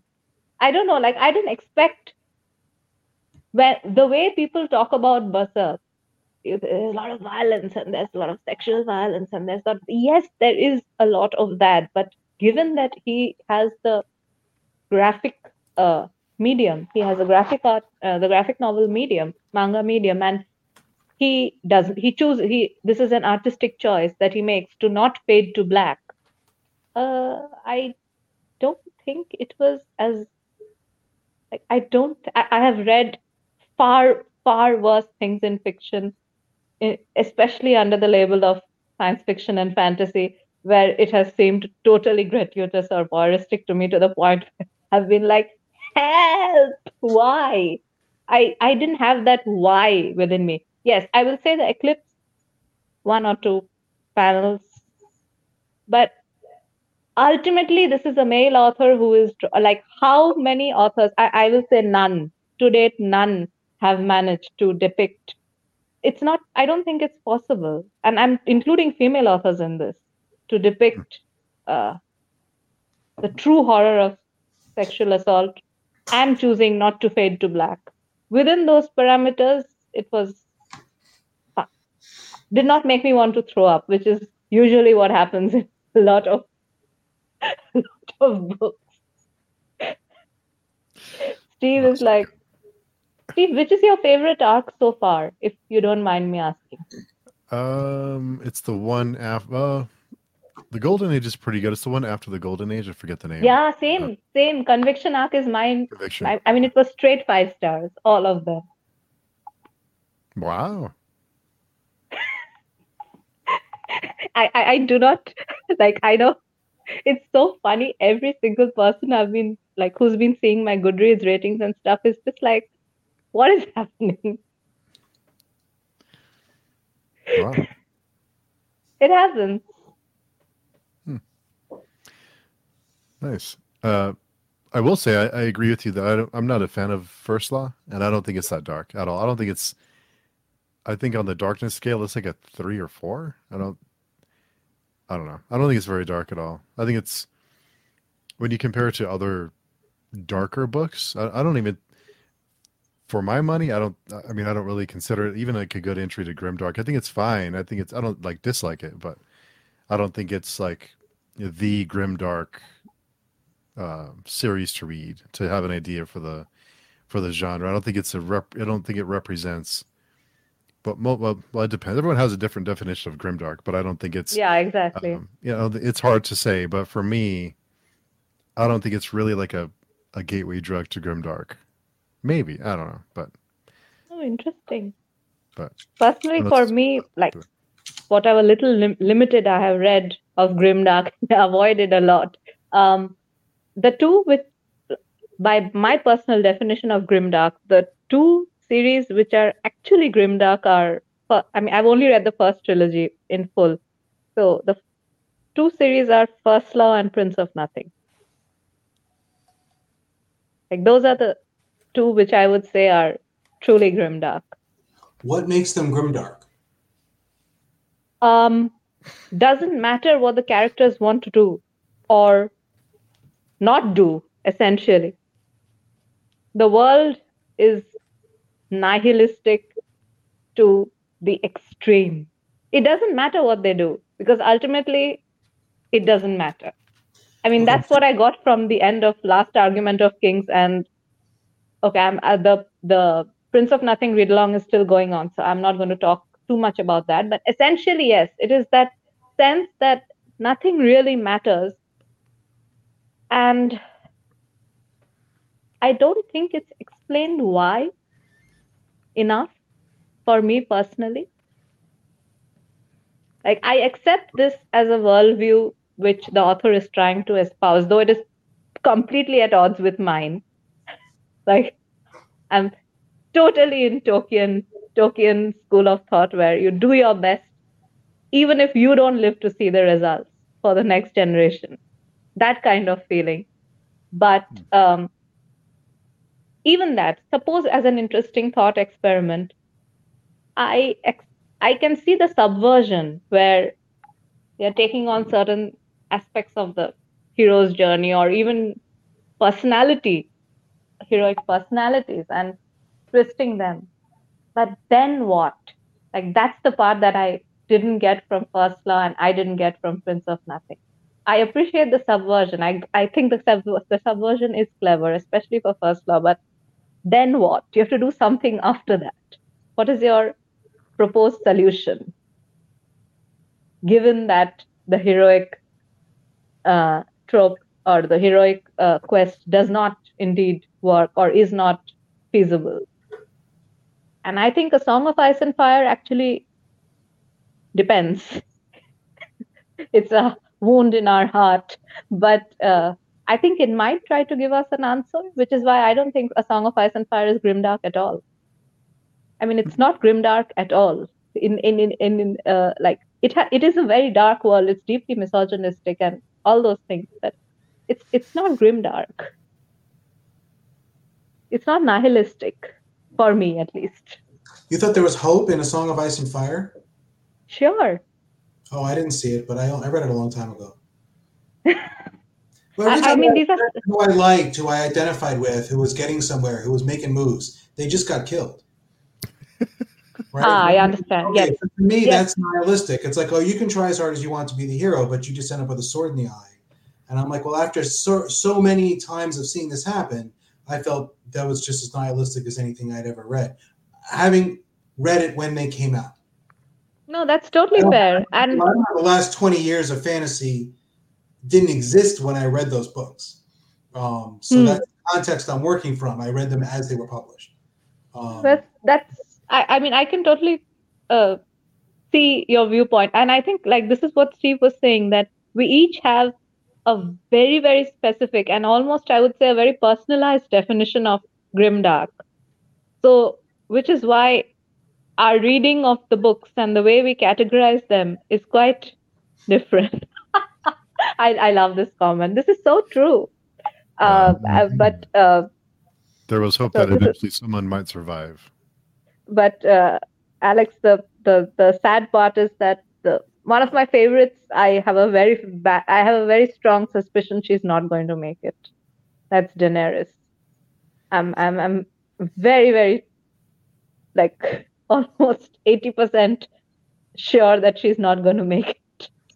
so, I don't know who who are the ones who are going to survive, but yeah. Depends on why somebody is writing the series, I guess. But and we'll never know. I mean, this is why we are so frustrated, I guess, because uh, we can't guess authorial in- intent. It's not possible to extrapolate. We could not extrapolate a storm of swords from a Game of Thrones. And nobody could extrapolate, I'm guessing, feast and dance from Storm of Swords. To the point where when it came out after five years, people were like, "Whoa, what is this?" Because he he doubled the POVs, I think. He doubled the number of POVs, and the plot progression slowed to quite a bit of a grind, grinding halt. So the experience of someone who, like me, who read, who had the luxury of sort of reading them back to back and then rereading them back to back, might be a bit different from somebody who read them as they came out. And naturally, it's, uh, yeah. I mean, it, it, the only way to sort of see this is if you have ever have time or the inclination to reread the books at some point, and then you don't. But what if what if Winds comes out? George R. R. Martin convinced me of something. He said, "I can make you." His first three, I read the first three, and then I stopped. Mm-hmm. And he's like, "Oh wait, I don't like these." And I realized he can convince me that he can make me care about a character, and then he can ruthlessly kill them. And I said, "You are right, George. You can do this. I agree. I do not want this in my life. Real life can do this to me." I've had enough people I care about actually die that I'm like, I don't need mm. this in my fiction. I don't get catharsis from it. I just get upset. So I, I write enough. books. I write books where if there's a kid that you like who's funny, I guarantee that kid will never be in danger in my books. If there's Aww. like an innocent that you care about, right? They are gonna be fine. And I'll I'll tell people that up front. I'm like, I tell you what, you're gonna read my book. I'm not gonna tell you what's gonna happen, but the hero's gonna win and the kids will survive. They'll never be kidnapped by the bad guys and used as bait. It's not going to happen. There's no sexual violence in my world. Doesn't exist. Just doesn't. For no reason. By construct? By what? construct of the author. Sorry, by construct of the author? Yeah. Um, yeah. Just the, no no char- no female warrior in my character in my books has a history where she was raped as a teen and learned how to fight to get revenge on her attackers. That will never happen. Right? Like I just I'm not making it part of my series. That's just the choice I made, right? Because I can do that. Absolutely. Absolutely. I, I wish there were more series out there like because uh, it's it's one of the things which is so painful sometimes to read. Uh, you know, this as you said, this uh, this very casual sexual violence as a background throwaway plot point and then it's it's a bit it's it gets painful um if you don't mind uh, mr B- uh, so should i call you mr Berne or is joe okay call me joe joe is okay yeah. um steve is laughing um joe i wanted to ask you so what are some of the books or works that you keep returning to in your mind um things which motivate you or inspire you you mean other people's work? Yeah. Maybe foundational things that made you want to tell your own stories. Uh, I'm a, I'm a, I'm a, I'm a, there's, there's a, I, I take things from many places. Yes. Right. So there are many, many worlds that, uh, uh, and not all of them are good. Right. Like some of, some of the, my favorite series are things I read when I was young. And when I've mm-hmm. gone back to them, they're terrible. Right? They're just poorly written and they're they have deeply flawed, but they excited some aspect of them excited part of my imagination. Mm-hmm.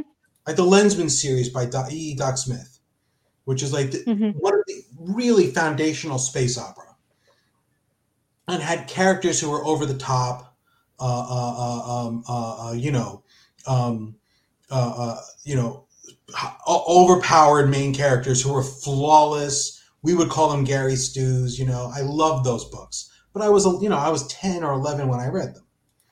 Like if I'd read them for the first time at 40, I probably would have thought they were pretty bad.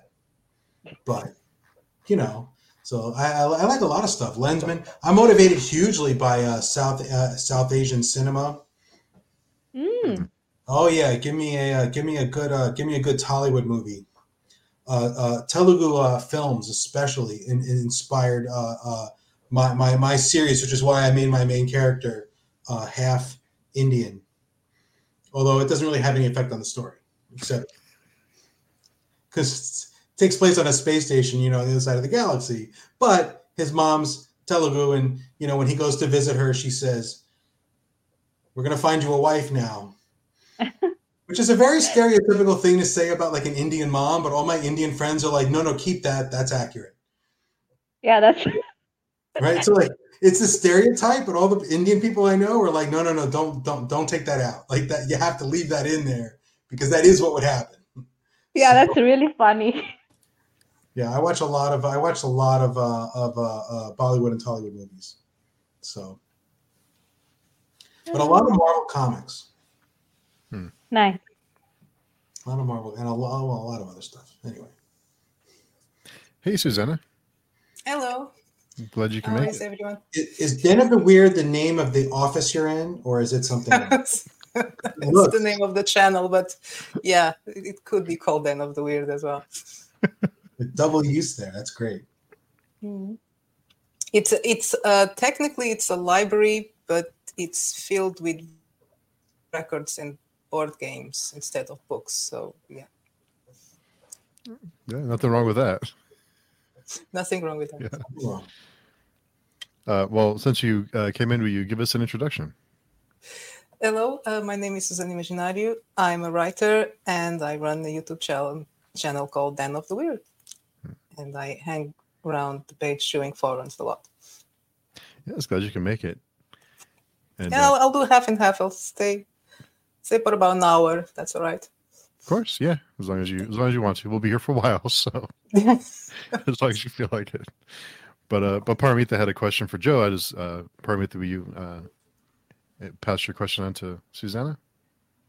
Uh, yes, so I've uh, since Joe is also uh, is uh, a cre- storyteller and a creator of worlds, and you are as well. I asked Joe, what are some of the foundational works that made you want to tell your own stories? And I know you've done a video on this, Susanna, but please tell us again.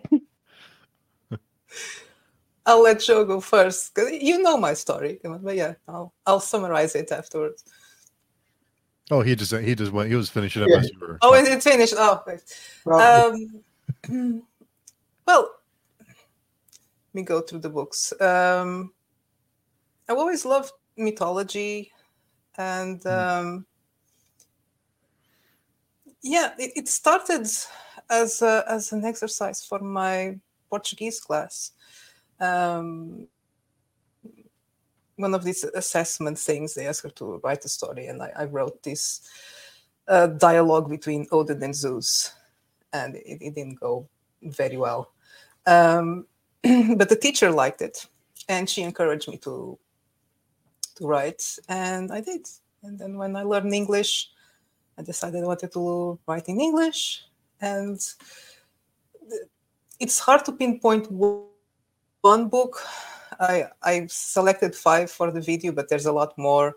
So uh, basically, American Gods, A Game of Thrones, Wuthering Heights, um, 100,000 Kingdoms. Uh, that influenced me the, to find to refine my own voice more than anything. And uh, yeah, I'm missing one. I just realized. Um, basically, every mythological tale I've told, especially Greek mythology, inspired me to write. Hmm. I always wanted to know what happened next. So just needed to figure out how. How to do it. It's the hard part, right? Mm. Uh, since you and Joe are both here and you both have YouTube channels uh, as writers, how do you balance your time between your writing, your and your channel and creating content? I mean, I can't even imagine. I mean, just one or the other is plenty to keep you busy throughout the day. But how do you do both? I don't. My channel is failing it's it's been abandoned for almost two months now because I I prioritize my writing and uh, I've been writing, so I, I don't have time to create content. I mean, all my plans of you know weekly schedule and monthly this and that no that that completely um, that's not gonna happen. I'm just gonna I'm, I'm going to create whenever I have the time or I have something to say and I want to share, and that's it with no pressure. Writing comes first, always, and then reading, and then discussing the the things that I read, and the the channel is like the last thing. So, not a good example. What about you, Joe? Yeah, my um my writing is my priority, so that that that's what I like work force myself to do. My my my YouTube channel is only when some topic comes to my mind that I want to vent about. Mm. You know the old expression "angry man yelling at clouds." That's my Yeah. Something usually ticks me off. I try not to be too angry about it, but or some topic. I'm like people are talking about this the wrong way. They should talk about it this way, and it and that makes the, the video very easy because it's something I really want to talk about. So like the prep time is almost zero. It's not that I'm sitting there going, okay, it's Thursday. What am I going to talk about this week? I, so I might go through two months without releasing a video, which is why I have like, you know, not that many subscribers, which is fine. But the channel was, I used to do this with a blog, but no one read the blog and almost no one watches my channel. So it's better. I've gone from no one to almost no one. So that's much, you know, far superior. And then I like the idea of putting all these things on YouTube where they're there forever. So if someone, I'm hoping someone five years from now goes, What is the difference between science fiction and fantasy? They can watch my video and go, It's a very coherent answer. And maybe they'll use it, which they should, because if people use my genre definitions, we'd all be better off. I can't make them, I can't force it on people, but I can hope. I'll have to go and watch that one then. I can hope that everyone starts using my meanings of words. Everyone else should just use them, and we'd all have an easier time conversing. But you know, in the meantime, in the meantime, I've gotten to yell at clouds about the difference between science fiction and fantasy for my thirty minutes, and I don't do a lot of editing. My my production values aren't high. I'm not. My goal is not to be a successful booktuber. That'd be cool, right? But you know, I'm not Philip Chase. Philip Chase really works on his channel Mm. in addition to his books. So you can tell he puts a lot of effort into the editing and the lighting and the setup and the content. He really thinks about what he's doing to gain subscribers. I'm not doing any of that stuff. So I'm deliberately leaving st- leaving things on the table. Mm. Like with the with the YouTube channel, what, what what do I need to do so that I can vent and feel satisfied that I vented? And anyone who wants to hear it, I can say I wrote a video about this, or you know, and then um and then no more because more than that would take up more time or money that I could be spending on editing or covers or Mhm. my wife. Yeah. Exactly. Um, It's a good you question. know, I and and there was something that I I learned while running the channel because I had all these ideas and plans and because I, I love doing this, you know, I love talking and I'm fine on camera, etc. So I thought, oh, well, I, I definitely can do that. But I've learned that even though I have no trouble talking about, say, a book or a movie, you know, say a book, you know, and rant about it for hours, you know, discussion. If it's just me talking about it to the camera, that, that I, I no, I'm, I'm terrible at it. I, it. It doesn't inspire me to to. s- I can't just sit down and you know, even if something that I like or don't like, not, not even in a in, in a ranting mood to just talk to the camera about something. There needs to be someone on, on the other side, and then I'll talk. So it's it's very hard to create content that way. Hmm. Yeah. yeah, it's tough. I tried to write a I- state of Berne, state of the Berne. Uh, you know, you know that Sanderson does his state of the Sanderson like blog post every year. It's apparently a big Oh thing. yes, I Talk- read it. Yeah. So I was like, well, I should do that because why not, right? Like, even though nobody cares. So I was gonna, and I did this video and I recorded the whole thing, and I'm like, I, I couldn't stand myself after recording it. Like, I just talked about me for like 22 minutes. I'm like, I can't, I can't, I can't put this out there. So I think AR Witham and I are gonna do one where he interviews me about the state of the Berne, and I can interview him at the state of the Witham, and we'll do it as a live probably tomorrow. But Oh, uh, that's cool.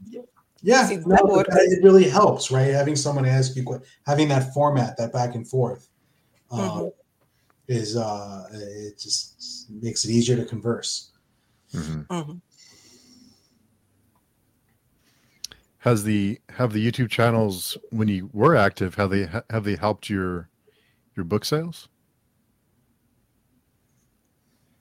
It's very early for me to say, but so far, no, I, I have noticed anything Hmm. significant. No. The people who are watching, If anything, probably made it worse because I don't think I do a very good job YouTube. So. oh, I'm sure. I write better than I sound. Okay. I mean, people who don't know me aren't watching my channel. Hmm. I don't think, or, or, or you know, they, they would have heard of my channel from some other booktuber or from Twitter. They'll know me from there. If they, it's possible some random person has checked out the videos and then said, "Oh, this guy sounds like I should read his books." Maybe, but it, it can't be like it's not a hundred people. It might be two, you know. But I that doesn't that's not a measurable impact on sales. Yeah, no, I, I highly doubt it. That's fine. That wasn't my goal. My goal was really just to have a place to to vent about. What did I vent? Uh, I don't even remember. I vent about people people who review books incorrectly. Uh, please elaborate a little, please. Here we go. Okay. Here we go. Problem. I have a problem with ratings and reviews that don't understand what the book was trying to do. So let's say, for example, you read, let's say I read a YA book. I don't like YA. I don't like the themes. I don't like the characters. I find teen- whiny teenagers insufferable. I just, I'm never going to like a YA book. So if I pick up a YA book that's a really good YA book, and then I go and I give it two stars because I'm like, yeah, this is fine for what it is, but I don't like YA books. I'm skewing the average rating on Goodreads or Amazon down because I picked up a book that I shouldn't have read. That the marketing said was a YA book, but because it, I shouldn't be reading YA books. I don't like them. Um, but what really, what the rating should be is, is this a good example of a book of the type that people want, that people think it is? You know, the rating. If you have a YA book, the rating should be like 4.7 means this is a great YA book. 3.0 means it's a bad YA book. It shouldn't be did a bunch of people who don't like YA read my book, then my rating is low. That doesn't help your new reader. Your new reader is like, okay, it says in the description it's a YA book. If a bunch of people who don't like YA read it and gave it low ratings, it's going to make it make. It doesn't mean it's worse for me. So I think it's a it's a mistake. And if you read a book that you realize wasn't your kind of book, as long as the marketing was clear, that's your fault. You shouldn't give it a low rating. Just don't rate it. Or say, you know what, this is a five star YA book that I hated and write that. I don't like YA books. I didn't like this book, but for what it was, it was really well written. Or it was really poor. You can also say this was a poorly written YA book that I don't like because it was YA, but even if I did like YA, I still wouldn't have liked it. Right? like you can you can figure that out. I read books all the time because I read a lot of books that I shouldn't read because my friends wrote them. Because I know a lot of authors, like why you know indie authors, and I'll read a book and I'm like, this isn't the kind of thing I normally pick up. Like this is kind of hard right? Or or YA. Those are my big like I don't like those books ever. No matter the best examples I won't like. It's not my thing. But I can say this is this is well done. Like objectively. For what it is. It's just not what it is isn't what I want. So that's my feeling about reviewers and ratings especially. Good point. And it's a very um it's a very vulnerable situation, right? As a writer, I, you know, reviewers can hurt me, hurt me financially, and with and I have no recourse or, uh, I, you know, it, it's a very weird one-sided thing Hmm. that happens. Like people can write, people have written very nasty things about my books, very hurtful things, and there's like nothing I can do about it. I can't comment on it, right? Then the whole Twitter world will come down on my head like a sledgehammer, right? But like you just have to sit there and be like, okay, that is what it is. It really aggravates me when people make like factual mistakes. Like when they when they when they read your books. Like the, the reviewers, which aggravates the crap out of me. Like uh what what so I have a lot of different species that that are very similar biology and someone's like, "Oh, this is just lazy." And I'm like, it's it, it's world building. Like I explain it. There's a reason that all these different people from different planets have like very similar biology. Like there's a story there. There's a reason for that. It's not lazy. It's not because I don't understand evolution. You just didn't bother reading it carefully enough. Like that. Don't blame me. But that's my pet peeve. That's one of many. Hmm. So, so yeah. So reviewers can make mistakes and do bad reviews in that sense. Yeah. I have a few of those. I don't understand. One star. This book made me feel dumb. Two stars. Maybe, maybe it wasn't the book. Maybe. I have, I have, a, I have a few like that. Maybe. There, there, there is one start on Reddit. I, I, I only found that out like months after while I was Googling myself. And I, I almost feel felt sorry for that reviewer because she claimed that she read it twice and still didn't get it. But she, she went on on the rant, and I was reading the review, and I could tell that she read the book because you know the, but she really didn't get anything. I, I don't. she read it completely literally, like word by word, with no abstraction whatsoever. She and she, yeah, it must have been a horrible experience, but you know, just a whole post rant about it. I'm like, oh dear, no wonder it's not selling. Um, anyway. but yeah, it is. Uh, it is very. That, that's my issue. I mean, people are allowed to have their opinion and rant and not understand and whatever. You know, you put your work out there, it, it's just going to happen. You know, but I, I, I would like that we were able to have a bit more communication. Like another example of a review, I'm pretty sure that review was probably copy paste. Know, there was some mistake because the blurb, you know, it started with all the the pro forma blurb and author introduction, etc. But then everything else, apart from the name of one character that was actually wasn't spelled correctly, but might have been the, the audiobook, I don't know. It, it didn't match the story. It didn't match and anything, no, no matter how you interpret it, it didn't match anything that happened. And and I really wanted to reach out and ask the, the person, uh, you know, because it was a reviewer you know, um, a blogger, reviewer. And it could have been a mistake because I know they have many books and probably they just copied the review of another book or it could have happened. Mm. But I didn't know how to even ask that question without it, it, it, imagine what it could trigger if if I ask, are you sure that review was for my book? I couldn't ask that question. And that and, and that is wrong. You know, that there should be able to be more communication. I mean, there is. I have good relationships with with several re- uh, reviewers. We talk about, you know, any book, including my books, and, and no problem. But it's it's an exception. The vast majority, you can't say anything.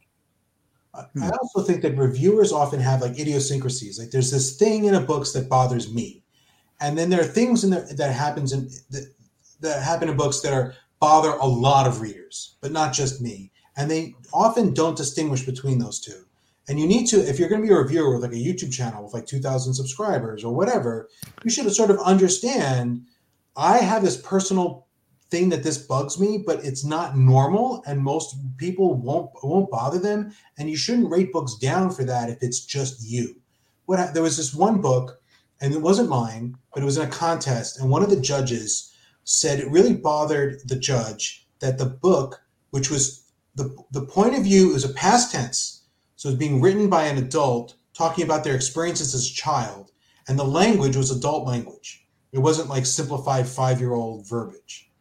But normally, when you tell a story about yourself as a kid, you're not revol- you're not like devolving to the grammar of a five year old when you speak like that.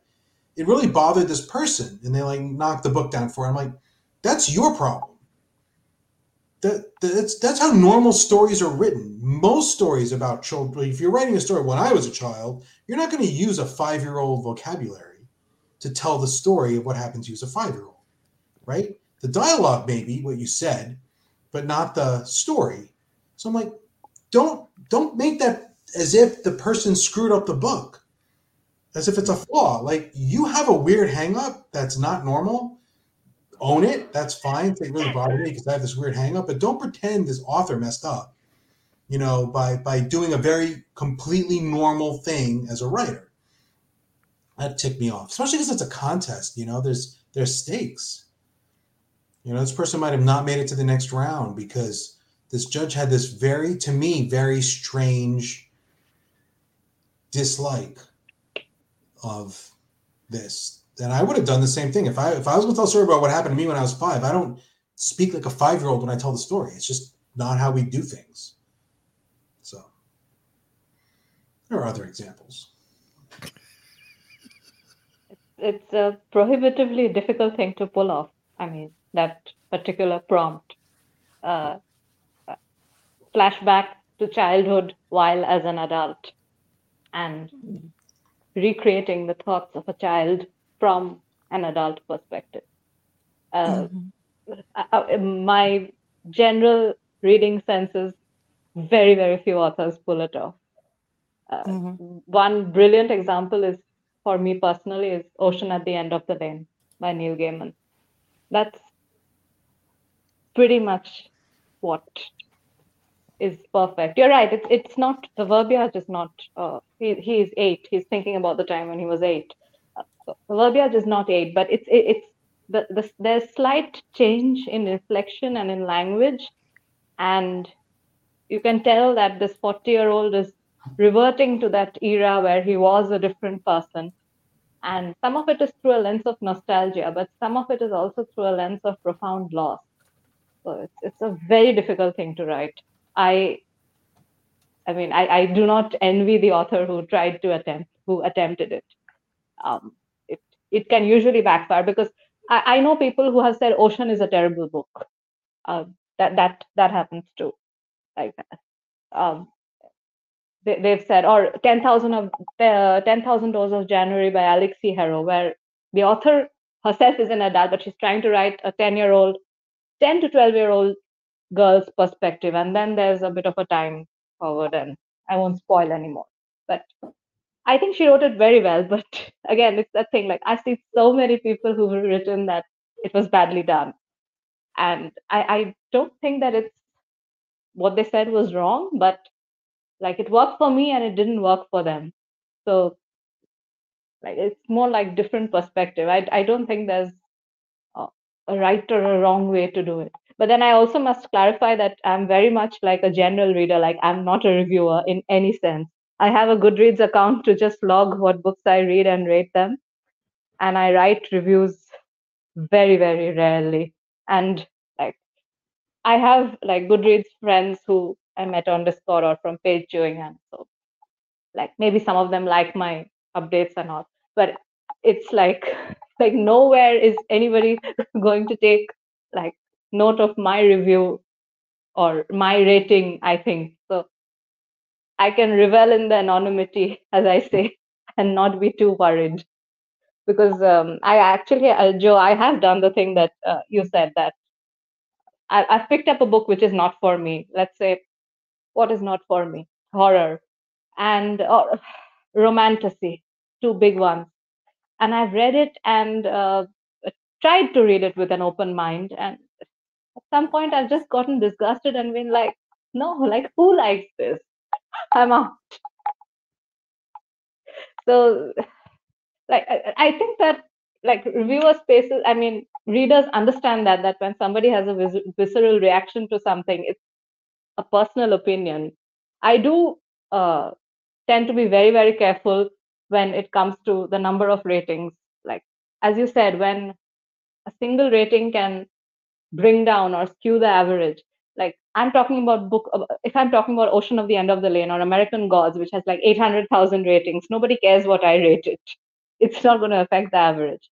But when anything below 500 i usually if it's not higher than if it's not a four star or high i don't rate it. I just leave it uh, that that's the maximum i can do but uh, if it's something above a thousand ratings, then I've checked. Like even if I give a two star, it will not drop the average that much in the in the second decimal place, however much I see. So thousand ratings and above, I can be honest.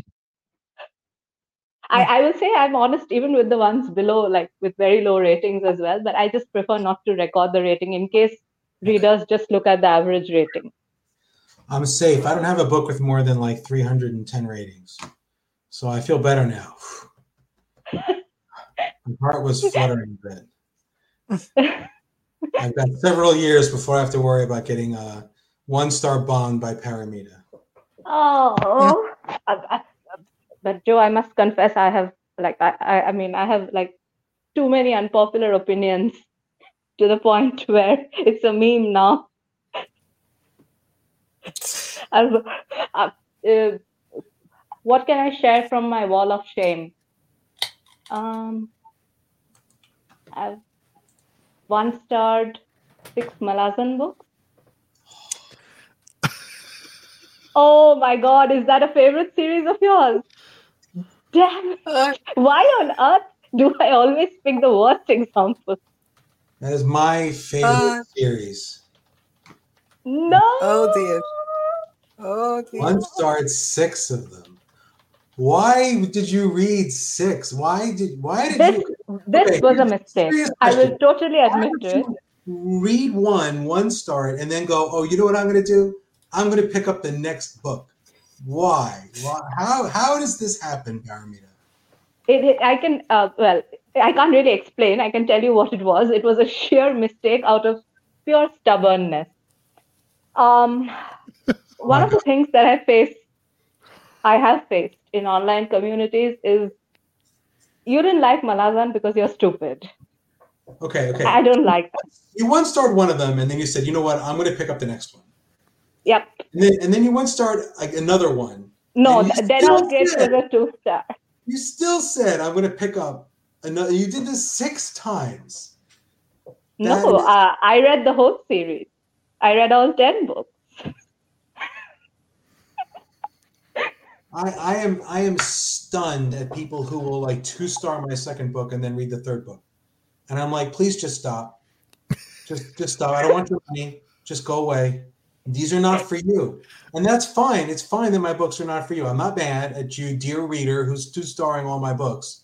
But could you please just stop and move on to someone else and torture them with your ridiculous ratings, please? I can't handle it. Another pet No, peeve. but I mean, like, readers can read whatever they like, Six and authors can write whatever they write, whatever they want. Like, that's the freedom. Unless you love to hate Malazan, why read six of them that you one star? Because uh, I needed to read all 10 of them to say, well, now I can say that my conclusion at the end of book 10 is exactly what I had at the end of book 3, which is exactly the same as what I had at the end of book 1. Okay. So nobody can tell me now that you didn't go to the end where it all pays off. I'm stubborn that way. That's true. Jared, how's What's that? up? How's it going? Hey, and Jose's here too. Oh, you're on mute. Hello. Hello. Hello. Well, uh, well, both of you, both of you, give us an introduction. Everyone all right? Yeah. Uh, yeah. I'm Jared at um, the Fantasy Thinker YouTube channel, and uh, at uh, here at Page Chewing, having a blast today. Yes. And hi, yeah, I'm Jose. I run the Jose's Amazing Worlds channel, and I love to take part in these conversations. Still amazed that Steve Steve has me around. I'm as amazed you keep coming back. So at least two of us. Yeah. Just like herpes, isn't it? Mm.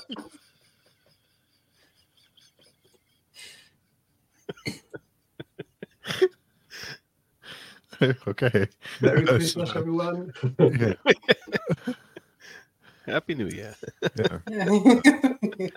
Um, Congratulations on 100th episode, by the way. Yes, very I'm, much uh, so.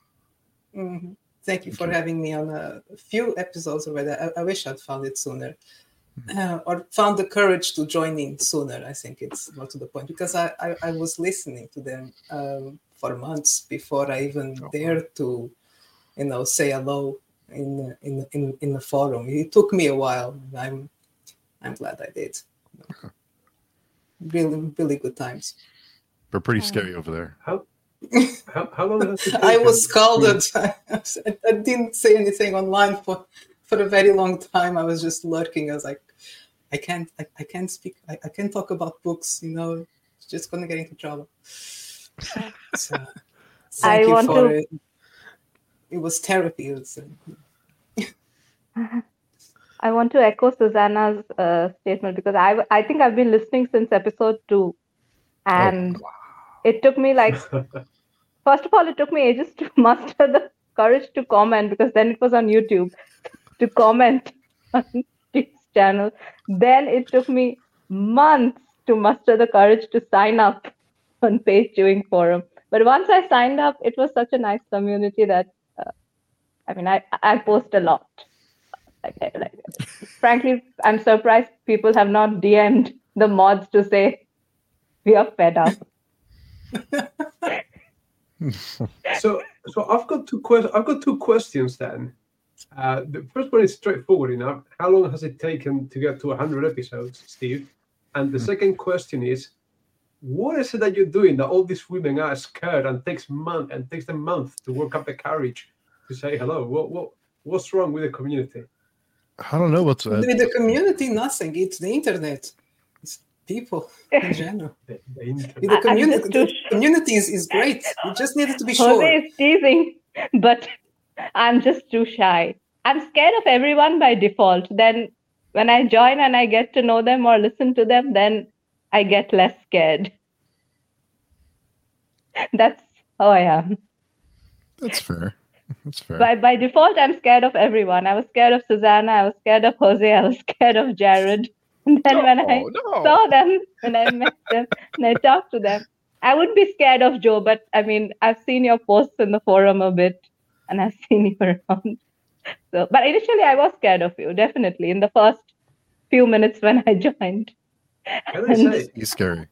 On, sure. on behalf of Jared, I, am going to take offense on his behalf. He he is probably no offense meant, quite the opposite, the least scary person uh, that you could sort of like you know on, on, first meeting. It's like yeah, that's like a cool guy there. So oh, should I put on my other face like?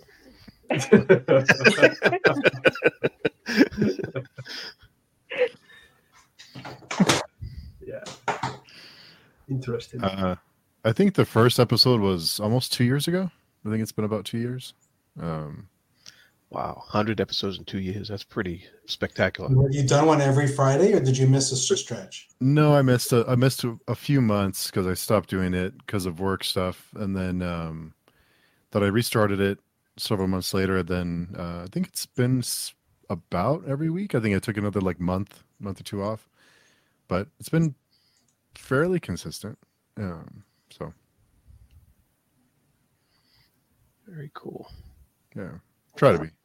Yeah, I, that's it. Was I never heard of it until uh, back in what was it March or something like that? Um, when uh, Varsha twisted my arm to join, and uh, so she does. She's good at that, and uh, I immediately signed up. One does not say no to Varsha. Nope. yeah, but uh, Jose, I'm hoping you have a, a, a happy update about the bike. Uh, I hope we're hoping no, that. Oh no, no, no, no. That's it, it. Went. It was last week. Um, it was um Sunday morning. So we live in a block of flats. We live in the fourth floor, and there's the lift, the landing, and then there's the stairs. So we keep, you know, my my kids' bikes in the landing on the stairs side. So when you come out of the lift, you don't see them. You have to go around to the stairs. So Sunday morning, last Sunday, my wife went out with the kids. And as soon as they closed the door, like 10 seconds later, they're knocking on the door. I was like, you know, oh, what have they forgotten now? And she was like, oh, did you move Santiago's bike? And I was like, no, it's, there. And she was like, it's not there. So we looked and it's like, yeah, it's it's gone. Like literally someone came up to the fourth floor to steal what is obviously a kid's bike. This, this, you know, it's unmistakably an eight-year-old's bicycle, and they took one but not the other. So maybe they come in next week for the other one. I don't know. But then, you know, what are you going to do? Start ringing on people's doors and start knocking on people's doors, asking, "Where's my bike? You little piece of so and so." So anyway, yeah. Good. You could hire Joe to beat someone up. if anyone, if anyone is available, um, yeah. I mean, I'll be honest. There's a couple of suspect people in the building where we are, but even though I've got my suspects, I've got no evidence. So, hmm. um, yeah, I'm not quite there yet. Yeah, I had my bike stolen when I was about eight or nine years old.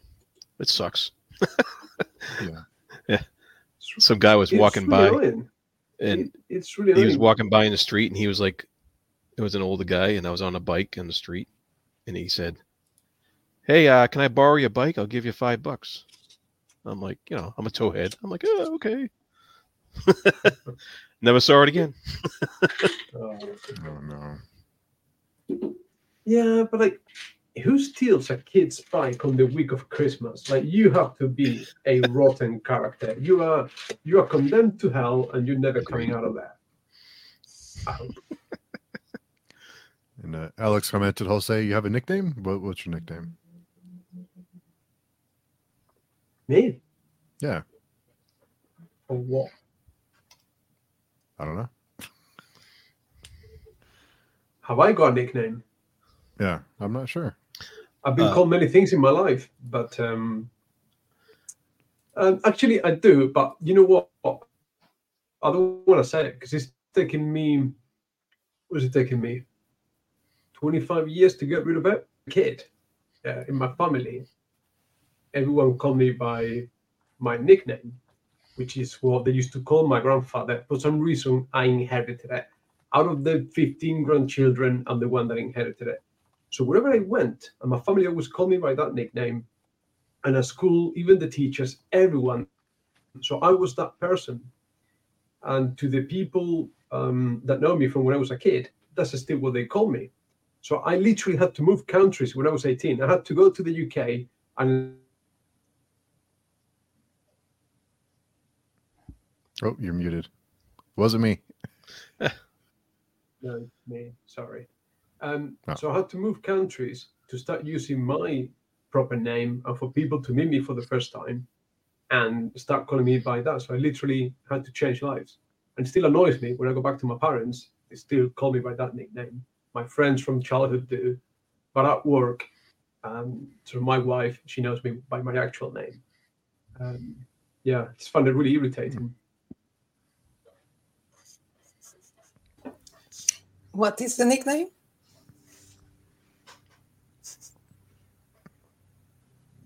Like I wouldn't mind. Sorry, Joe. I'm not saying like like I wouldn't mind saying your case, you're Susanna, someone calls you Susie, some sort of derivative of your name. I could live with that. I'm, I'm assuming that Joe is Joseph. You know, that's so if I was called something along those lines, be okay, but it's nothing to do with that. It's a totally random thing. So I nah. That's, sorry, Joe. This is this is a cultural thing that's funny that I, I don't see enough of in fantasy. So my wife's from Bangladesh, and uh, everyone in her family has like, um, first of all, everyone has a nickname that's different than what's on their like driver's license. So no one in the family will call my wife by the name that's on her birth certificate. Like they won't. Some half of her cousins don't know what that is, right? So that she has got like the name on the driver's license, which is what white people have to call her. Then she's got the family nickname, and then they have very specific names for every different relation. So if you're like like you know in English we just have like kind of aunt, uncle, cousin, but there are many more words for the individual der- derivations. So every person in her family gets called something different by every other person in her family.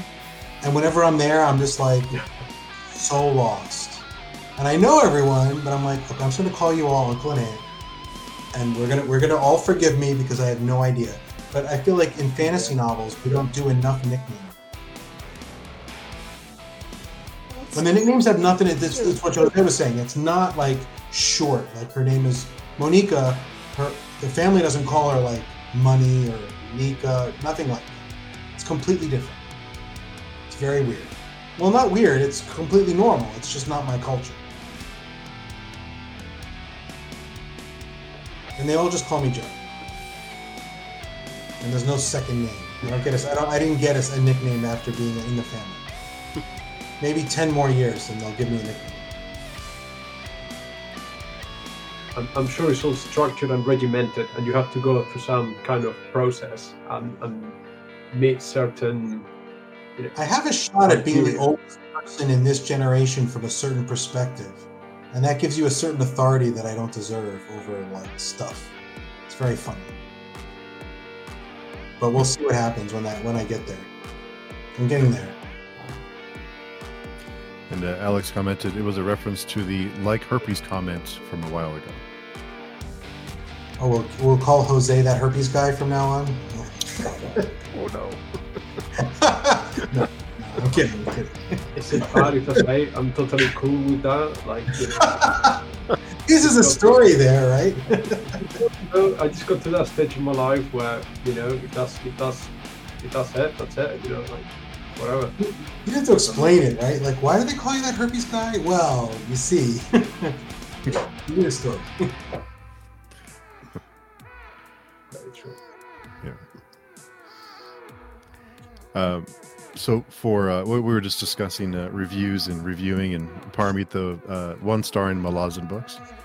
Um, but uh, we'll get to that here in a second. If you're watching or if you're here, just nothing's gonna change. But I'm just gonna cut the audio, so we'll start the second uh, part. So uh, if you're listening, then just hang on, and the second part will be available to you.